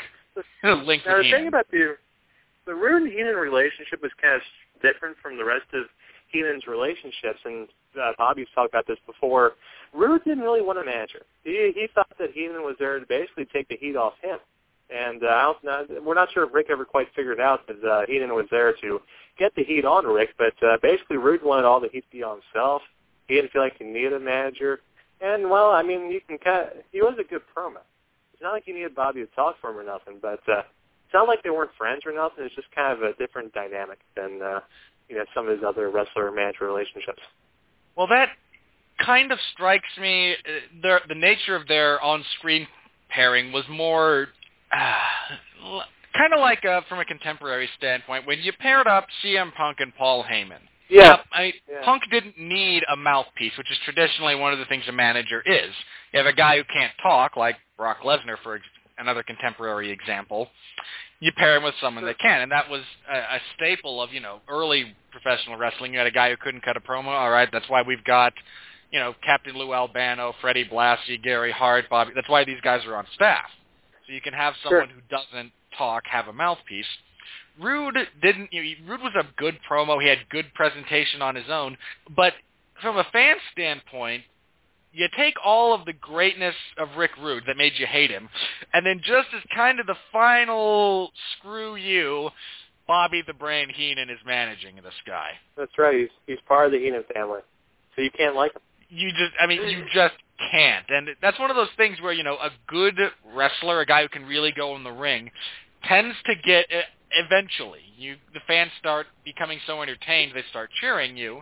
There are a few things that can mitigate that. Bobby Heenan was one of them. Yeah. You could not As long as cheer anyone with Bobby Heenan. Right. As Rude, as long as Rude's part of the Heenan family, he didn't have to worry about accidentally being turned into a face, which uh, was definitely something that could have happened because uh, Rude is no way these loudmouth guys with the you know talk down on everybody, insult everybody. He was better looking than everybody, uh, but at the same time, you know, he was cool.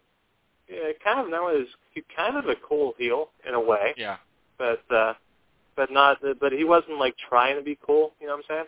No, it was just his personality, you know, with his body and the way he talked. And look, we all want to be ladies' men. It, it, it's a it's a natural thing that men have, and years of evolution have programmed us this way, and social uh, social circumstances as well. So the fact that here's a good-looking guy who can wrestle, who can get ostensibly any woman he wants, okay, he's going to talk down to us, and we're going to be annoyed by it, but eventually we'll start kind of living vicariously through that because that's everything we wish to cheer for and aspire to be. Yeah. And He had a, he had a cool personality, I would say. He had a cool personality, but he did not Yeah. wrestle like a cool heel. You know, he would he would No. be uh, he was one of the stooging heels. He'd bump his ass, ass up for people. He would go. He would totally run away. He would do stuff like that because he didn't want to get hurt or whatever. So he, he just Don't had a cool personality going for him. Certainly not. I mean, and Rick, come on. But uh, yeah, definitely. Uh, he was, and he was annoying. No one is annoying guys, but uh, you basically program him, him with anybody, he'd be guaranteed getting some kind of reaction. And he had, and he had some good stuff. I mean, his stuff with Jake Roberts was good. He got some of the better stuff out of the Warrior, like you mentioned. Warrior, yeah. not a not a great worker in the traditional sense, but under the right circumstances, he could have a good match. And That's putting. Rick Rude in there happened to constitute good cir- those circumstances. Yep, yep, that's uh, that's for sure. But uh, yeah, I mean, and Rude is to this day, I think Rude is a guy that a lot of people think is uh, man possibly underrated in this day and age. You don't see like uh, you don't see a lot of Rick Rude uh, being talked about by WWE in general, at least not until recently. Um, may, he might pop a little more, a little more on the network now, but kind of one of the guys that kind of feels like they've been forgotten a little bit. Yeah, yeah, I agree. All right. Um, okay, the last one I want to talk about, since we're kind of talking about tag teams to wrap this up, the breakup of Strike Force, because you had what that was what Rick Martel and Tito Santana. yeah, yeah. I mean, eh, they were thrown together, kind of, and you know, I mean, they got their whole Strike Force nickname just because we will strike with force. I mean, it's just one one of those kind of. Whoa. They had the girls and cars song too, so uh, I wasn't a big Strike Force fan to be honest. No, I, I mean, it's one of those things where they had good matches, but I think the breakup wound up facilitating more because it let Rick Martel turn into the, mo- you know, become the arrogant heel that he wound up being you know, so very Yeah, well, and. Tito Santana got to return to being the you know, underdog babyface that uh, another role that he did very very well. But you The know, Rick model was Martel is fantastic. oh god, I, I, that's one of those guys you hate. You just hate guys like that. Oh yeah, and Martel, uh, I would I would include him with Rick Rude as another guy that I think kind of gets lost in the shuffle. That doesn't quite get re- been remembered for being as good as he was. He was a uh, top-notch in-ring competitor. He never held the WWF title because you know, again, a lot of people didn't, and he was never really in that position. He was like the mid-card heel. He was like the opening match bad guy that would come out for like the big shows. Like the first match of WrestleMania, you'd have Rick Martel coming out, and people start booing because they didn't like the model. And that's a good way to start the show. Yeah. Um, oh, brief aside. Uh, the last guy I want to talk about, and I feel that I get, when we started talking about guys who kind of get uh, forgotten in the shuffle, he came to mind. Uh, but we're down to a minute of live time, so anyone listening live, uh, come back. I imagine this shouldn't, you know, the rest of this won't take more than 30 minutes, give or take. So, and I'll put links back up to the show after we're done. So thank you for listening live, and uh, come back. We'll I'll have the rest of it put up on Facebook and Twitter and all that fun stuff. Um, but speaking of guys who just don't you know, seem to have been forgotten despite being exceptionally talented, um, Don Muraco. Oh yeah. I mean, I yes. Yeah. I got talking with uh, Pat Mullen last week a little bit about him and just how people tend to forget that he was, you know, around and that he was so so good. I mean, he made top baby faces wherever he went because people hated him. They really did. He was uh he was despised. He was a beach bum, man.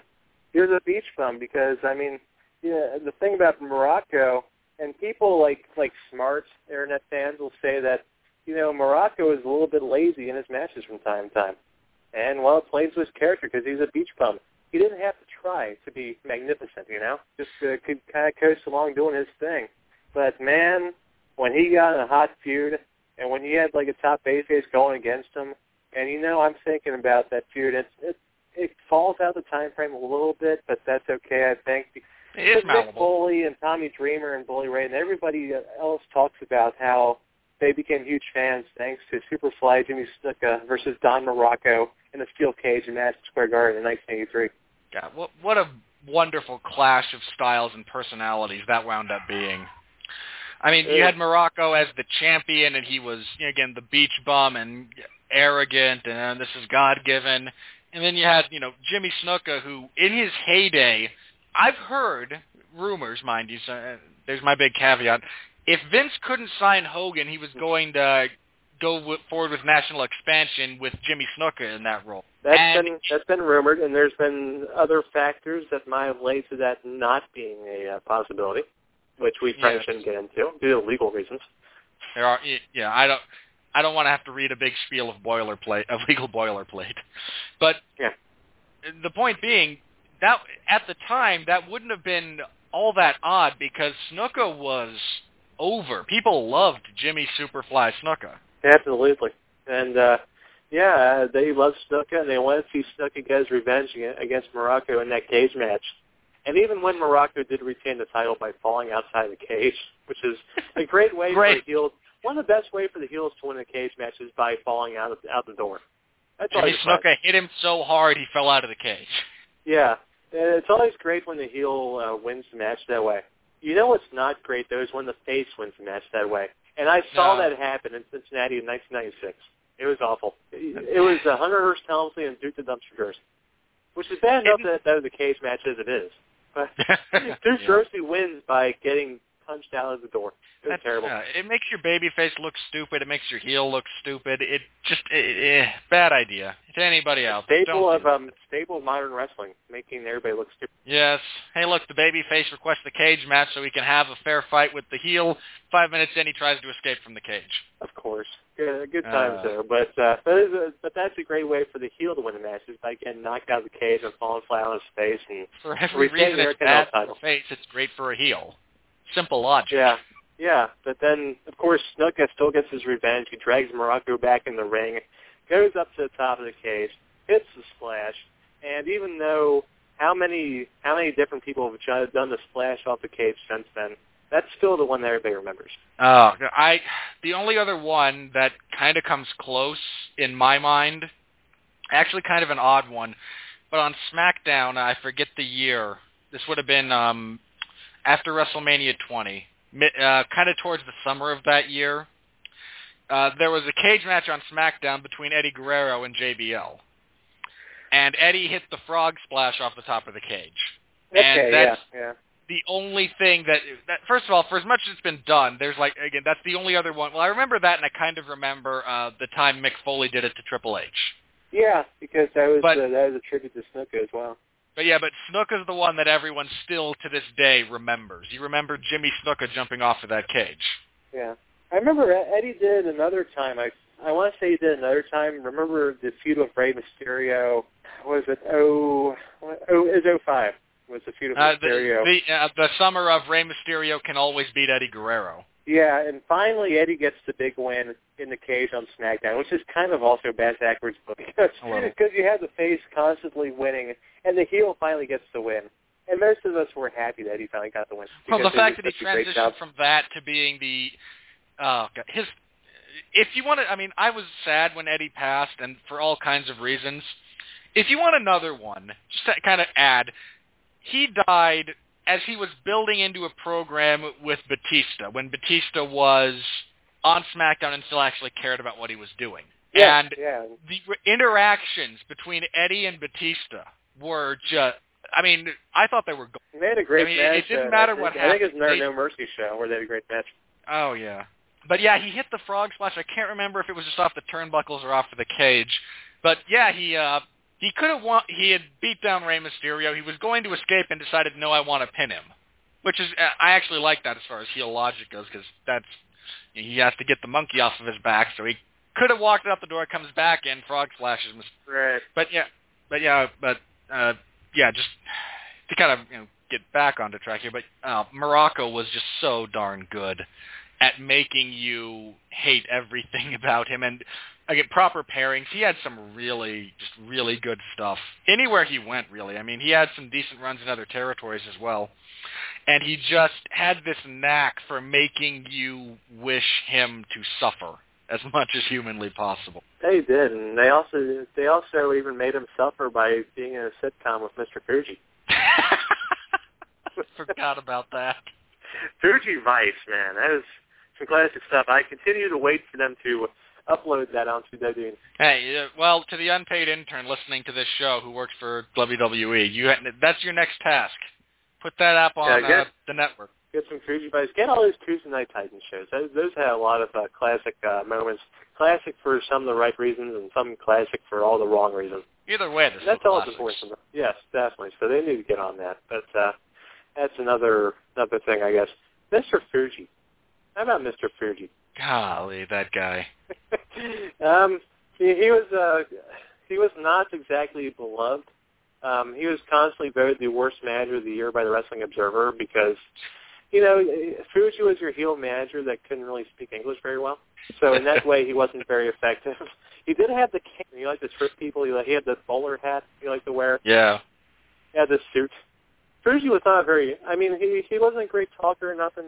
He was good at establishing that uh, you shouldn't like him and you shouldn't like anybody that associates with. him. Yeah, well, that and his uh his run with Yokozuna was was interesting because I mean, which is kind of the crazy thing because you have Yokozuna who you don't want to talk, partially Right. because he's not Japanese, so you don't want him to Yeah, speak. he's and oh wait, you know, you? Samoan. There's that. Oh, I know where you're going with this. And uh, yeah, you have Mr. Fuji who can't speak very well. They have to bring in Jim Cornette to be the spokesperson for the group. Uh, and you, a, a greater clash of all things visual you could not have than giant Yokozuna, Mr. Fuji wearing traditional Japanese clothing, and Jim Cornette Yeah, looking it, like it was quite Stevie quite the Wonder. motley dressed. crew. He had some uh, he had some great suture in that time period too. And some wonderful Oh. colors. Who doesn't Especially love the red and the paints so well. yellow? yeah, the he liked those yellow pants during that time period. That's for sure. It was a interesting time for Jim Cornette, and uh, yeah, that was that's uh, Fuji's only WWF champion, of course, was Yokozuna. He managed Demolition for two periods of time, and he uh, that that was another one of the great dumb manager moments was when he uh, when he turned against Demolition while they were tag team champions and joined the power with the Powers of Pain. One of just the worst managerial decisions of all time. Ah, you, you don't turn on you guys when they're champions.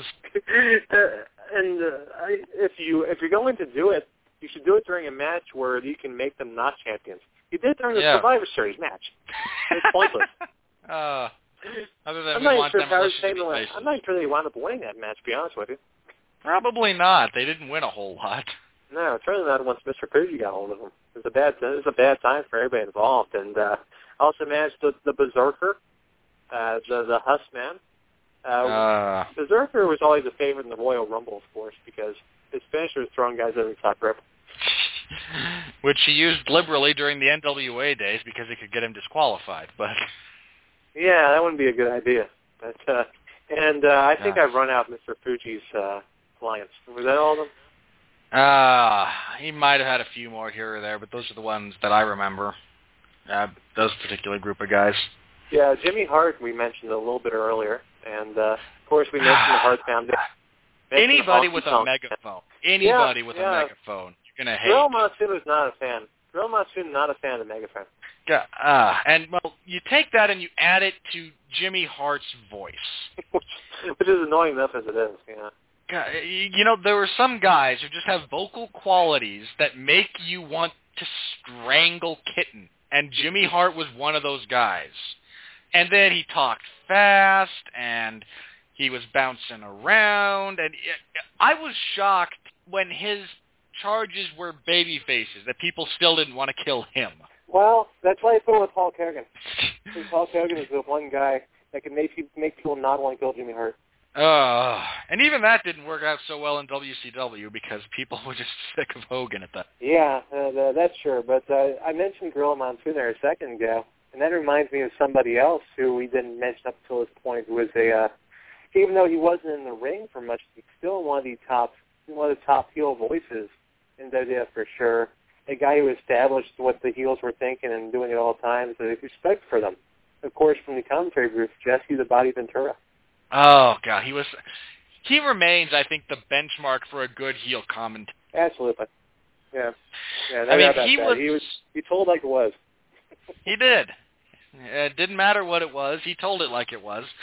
The thing that I liked about him, it wasn't just that he would always kind of, you know, side with the heels and oh, if he's not caught, it's not cheating, and oh, the the referee didn't see that, and he, his yearly promise to come out of retirement and take the title off of Hogan, which is always Oh, good for a laugh.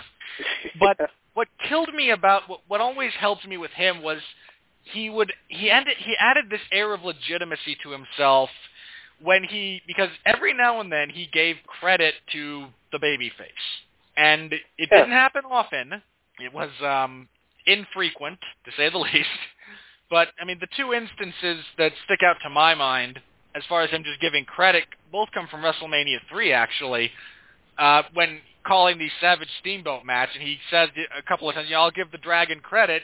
He's survived where a lot of other guys would have given up by now." And that kind of went out the window after George Steele somewhat factored into the finish. And oh, he cheated. He was there. And he shouldn't have been there at ringside. Uh, he didn't know what he was going to do with that bell. What was he doing getting involved in the match that's going on? Uh, we- which is just great because you know anyone justifying a heel's actions are is just awesome. Anytime you have someone who can do it and sound like they mean it.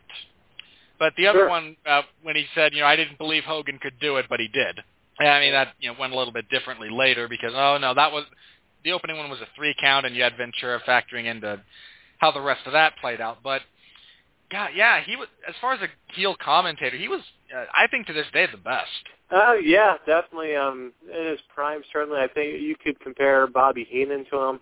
Jerry Lawler, in his prime, was a really good heel commentator, and that's kind of been forgotten over the past uh, what ten years or so of him doing nothing. But uh, in his prime, Lawler was really good. Oh, But, wait, uh, his stuff uh, sucking up to Mr. McMahon was Yeah, yeah. uh, that was He- that was only good first came stuff. in. And we thought that Mr. McMahon is good, and somewhere around 2001 or two or whatever, just kind of fell off from there, and he is what he is now. But uh, yeah, Ventura was that he he wasn't the first to do commentary, but he's the first to do it on such a major platform, and uh, he did it, uh, like you said, better than just about anybody. Certainly anybody that I can think of for sure, and uh, definitely Jesse would give the the, the faces cred when they deserved it and then sometimes he just gets really mad. Like after WrestleMania five, where Hulk Hogan wins, he goes on this just this epic tirade against Hogan. It's pretty great. I have to imagine Gorilla Monsoon was just staring over at him in the booth. Okay. hey, considering considering Hogan and Ventura's relationship at that point, how much of that was uh how much of that was a work? Who knows? Well, you know, even the best work contains a degree of truth. He yeah, might he had a great platform steam off. to do. Yeah. And oh, then, yeah, of he course, was great. him and Tony Schiavone were underrated as a pairing, I thought, and uh that led As to a some pairing, great quotes. yes. I mean, uh, Yeah. it's so sad that we have negative memories of Schiavone because of how browbeaten the guy got towards the end of WCW. yeah. but when definitely, Schiavone yeah, back in the was on, he was good. Yeah, him and Jesse had some great chemistry. Better than better better than Jesse and Jim Ross did in WWE. I thought that Jesse Yeah. got better once Tony got introduced in the mix. Like uh, Jim Ross just wasn't having any of Jesse's uh, shtick for whatever reason at that point. Maybe Jr. was upset with things behind the scenes or whatever, but uh, yeah, Tony definitely played along with it more. He would uh, set Jesse up to just have Jesse go off on his uh, rants and tirades and whatnot, and uh, it's definitely a definitely a good pairing. I I mean, you still take you probably still take Gorilla over Tony certainly, but uh, you know, good times. Yeah, they they had some fun. I imagine Jr. just didn't know how to deal with. Uh, might not have been as familiar with how to deal with the guy who does shtick most of the time. Then he got yeah, into when, once he got with Lawler, he and- figured it out. that's all Lawler does is shtick. Yeah, well, once he got paired with Lawler, he could finally figure it out. But at that time, he wasn't really used to it. Although he should have been, because he, I know he, he he teamed with Cornette before. And Cornette was a heel for part of that, and I don't know. I think maybe Jr. just didn't like him. That's a possibility. And it, you know, crazier things have happened than that one human being not especially liking another human being. yeah. And it affecting the work sometimes. Uh, you know, it, it could happen. Possibility. You know, who would have thought? All right, I think that's everyone I wanted to cover on this particular stretch of time. Uh, again, unless and I, unless you have someone else that just like your light bulb moment goes, oh wait, we have to talk about so and so. Uh, Yeah, if you I'm- don't, sorry, go ahead.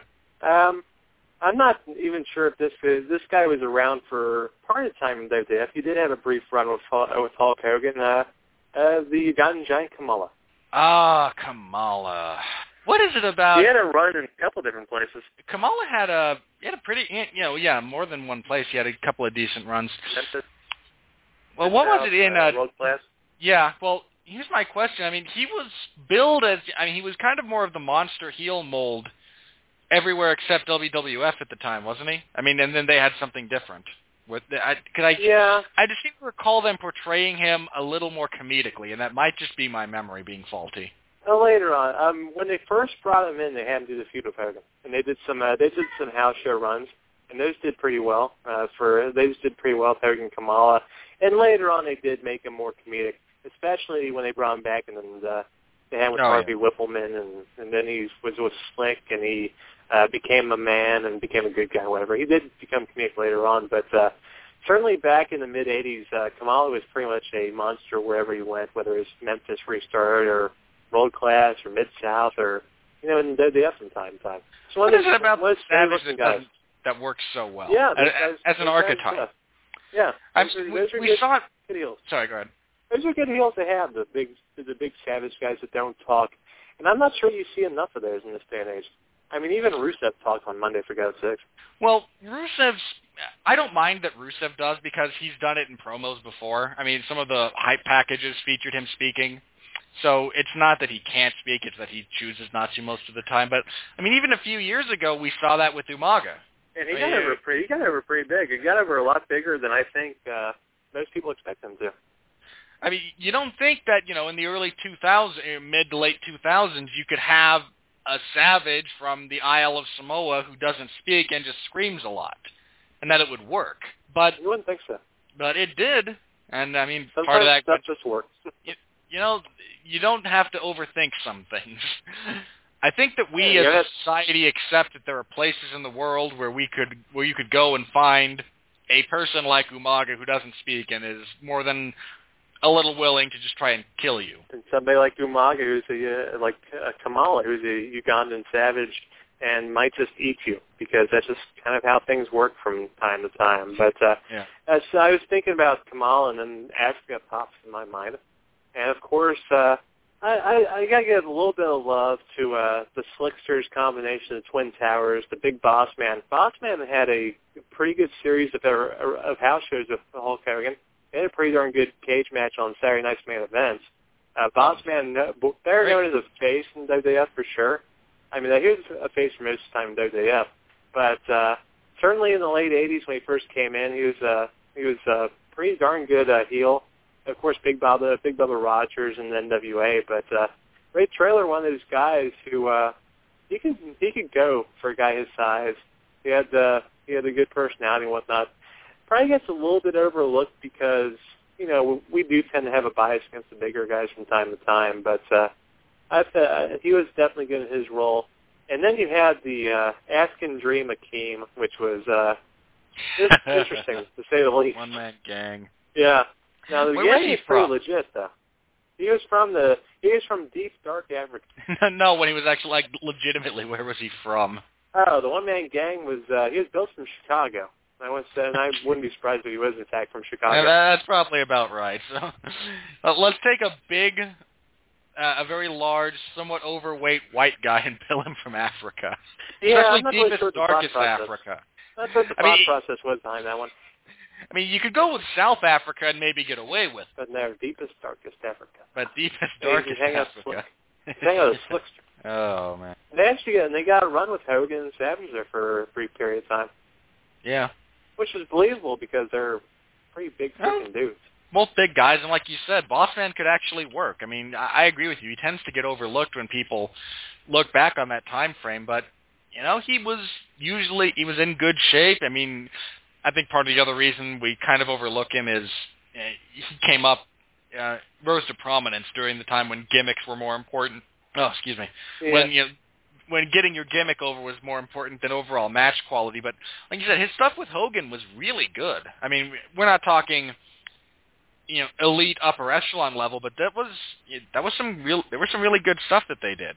I mean, Yeah, that, no- uh, no doubt that cage that. match has a superplex off the top of the cage or something like that, doesn't it? Yeah, I mean, yeah. And that think was about the not size of Boss Man in best shape. He- Boss Man was uh, at his heavier, his heavier days during that time period. He got really skinny later on when he became a good guy.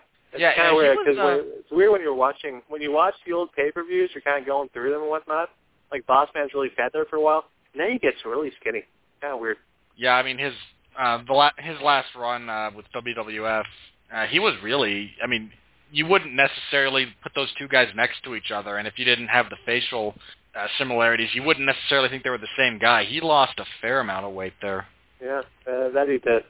And uh, Boss Man, and when when he was a heel, he was definitely a heel. He was not one of those guys uh, trying to be popular. He would uh, he, he would stretch the limits a little bit. He would be that uh, evil prison guard that beat people up with his nightstick for no good reason. Oh yeah, and and that, that's a, such a classic cinematic trope. I mean, even in the '80s, we all knew that in movies you had the sadistic prison guard or the redneck cop who abuses his authority, and he played Yeah. that so very well. That he did. That he did. But uh, yeah, and I think that's that's all the major people I'd want to say. I want to talk about. I mean, I'm not going to delve into Dino Bravo Nah, we don't. Need, I don't think unless anybody you're needs unless you're a big. Dino fan. Uh, Earthquake eh. uh, Earthquake was underrated. Uh, earthquake and I thought both of the natural disasters were pretty good. Sure. Uh, well, Typhoon um, Typhoon had his moments. Uh, later on, there was the unfortunate incident where he became a shockmaster. It's kind of, Yeah. that one wasn't too good, but uh, I mean, Earthquake got to the point. Earthquake got himself over enough to be a viable Hulk Hogan opponent in 1990, which is always a good thing to be. And uh, Natural Disasters were a pretty badass tag team. You could throw them against the guys like the Legion of Doom, and you'd be kind of wondering if the Legion of Doom could beat them. That's like one of the big knocks from the Road Warriors was you couldn't really, really feel sorry for them because, like, you know, they can't be hurt. But against natural disasters, you kind of think, okay, this this is the match right here. Yeah, they're not squashing the little guys. This these are, you know, what are we going to get out of this? And yeah, I, I I agree with you. Earthquake had the ability. I mean, when he crushed Hogan's ribs, Yeah. you legitimately won. You you wondered, wait, did he? Wait a minute. Wait, you may have just killed Hulk Hogan. My good friend, the Voodoo Penguin, sent Hulk Hogan to get wild card. You know, had I been a big fan about that time, I probably would have too. I mean, it and it was that believable. I mean, You know, and Earthquake looked the part. Hogan sold it well. I mean, he was just uh, he was just like making a movie at that time period, wasn't he?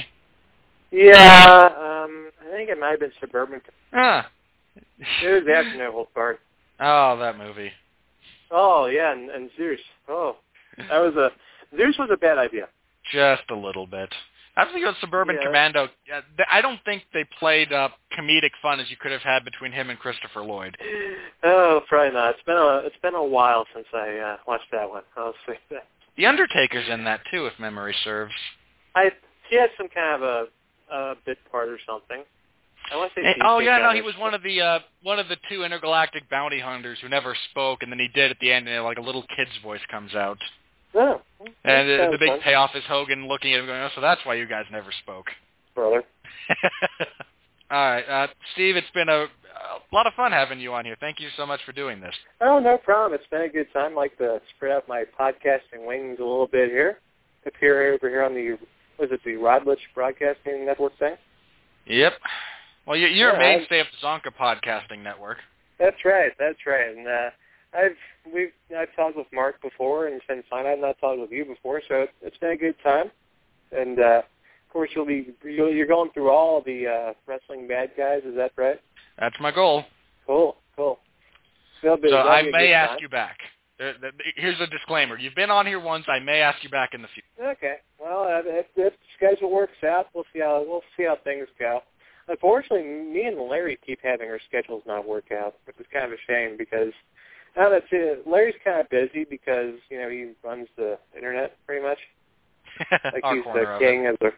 He's like the king. He's he's the king of stuff, and he's a very busy man. So it's tough for us to get together. But uh, I do a weekly podcast with Jeremy Lambert called the. It's called Crowd Goes Wilder and uh, wrestling and basically whatever's on our minds. So we do that. And of course, over at AlphaTeam.com, me and Trent Howell, the Voodoo Penguin, we do the Ocho once uh, every couple weeks, and that is also a good time. And uh, that's pretty much all I have to plug. I did the 411 Wrestling Hot 100 a couple weeks ago, so I don't have to do another article for another year. Pretty excited. it's a good gig. Watch all the women's uh, wrestling, pick out pictures, rank them. Uh, that's all I can handle right now, man. that's all I need to handle, for for God's sake. Uh, yeah, good- good times. Uh, I'm uh, glad you had me on. Yeah, I'm glad. I, you show up once a year, you get the most clicks on the internet for a couple of weeks. It ain't a bad gig. I, I will say that. It's a lot better than you know, like watching shows and talking about them. Yeah, I, I imagine it would be, especially some of the shows that have come out recently. Yeah, yeah, yeah. I did, I did the Raw tirade for a little bit, and then I, it was okay heading to WrestleMania. And since WrestleMania, everything's uh, gone downhill. I, I asked Larry not to write about it. All right. Well, again, uh, you're welcome back. And just as a point of reference, I do take requests. I have my schedule kind of thought out, but if there's any, uh, if there's ever a, you know, a topic, a specific individual that you would like to come on and talk about, uh, just hit me up, and I'd be more than happy to have you back. All right, will do. Thank you very much. All right, thank you. As for my plugs, I'll go ahead and get these out of the way, and then we can then we'll just uh, hit the final soundbite here. Uh, my weekly column, Locked in the Guillotine, is up in the MMA section of 411mania.com.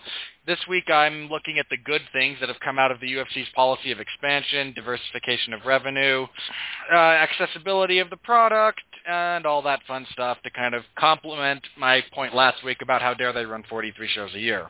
So the other side of the coin this, and I host the weekly 411 Ground and Pound radio show every Sunday at 8 p.m. Eastern. This week we'll have a double review and a preview. We'll be reviewing UFC Fight Night 45, Miller versus Cerrone. Uh, you can read the report in for, at 411mania.com. Larry Zonka covered it. So naturally, we got a night of awesome fights. If you want a night, that, uh, if you want a day that will not have awesome fights, this Saturday, UFC Fight Night 46, only available on Fight Pass. Uh, McGregor versus Brandao, live from Dublin at 10:30 in the morning, where I live. Uh, I'll be covering it. So the night, the night of fights is going to suck. I have my voodoo curse; it's looming over my head. So I'll have your live coverage for that. If you don't have Fight Pass, or you just, I assume, or you don't want to bother finding someone who has a stream of their Fight Pass account, however you come across that. Uh, I'll have your coverage there. We'll be reviewing both of those this Sunday, and we will be previewing UFC on Fox 12 headlined by ruthless Robbie Lawler fighting Matt the Immortal Brown for a UFC welterweight title shot, assuming Johnny Hendricks ever repairs his Glavin. Uh, be sure to check out all the great shows here on the Radulich Broadcasting Network. Uh, every other Wednesday, Jason Teasley is from the Cheap Seats. Uh, sports cast himself, Jesse Starcher, Robert Cooper. A lot of fun if you're big into sports. Uh, the Metal Hammer of Doom every other Thursday. Uh, their last episode looked at wasn't Body Count. No, wait, I think it was, and their upcoming one or their last one was Steel Panther. I can't remember. I real I wish I could. I should. But every other Thursday, you get the Metal Hammer of Doom, Mark Radulich, Robert Cooper. The Thursdays that you don't have the Metal Hammer of Doom, you have the Long Road to Ruin, which uh, the upcoming episode is going to feature Mark and Sh- Mark Radulich and Sean Comer talking about Batman the Animated Series, the first season. Uh, you can follow the Long Road to Ruin. They have a Facebook page, so like them there. Say nice things, say mean things. Uh, we're all available on Stitcher and iTunes, so subscribe. We appreciate it. Rate us five stars or whatever you think we're worth, preferably more than one. That's all I ask. My ego is fragile. And we appreciate all the comments and criticisms that you give us. We try to improve. We understand you have hundreds of thousands, if not potentially millions of these podcasts to choose from, and you choose ours. So thank you very much for that. And don't be afraid to tell a friend. If you know people who you think would like our product, we appreciate you letting them know about it. We're trying to grow something here. Because one of these days I want to be able to read copy and get paid for it, and not just shill things I enjoy. All right, that's going to wrap us up here. So for Steve Cook, 411 Luminary, and longtime collaborator in the Zonka Podcasting Network, I'm Robert Winfree, reminding you that if you don't have a decent bad guy, your hero is just a weirdo in tights. So say good night to the bad guy.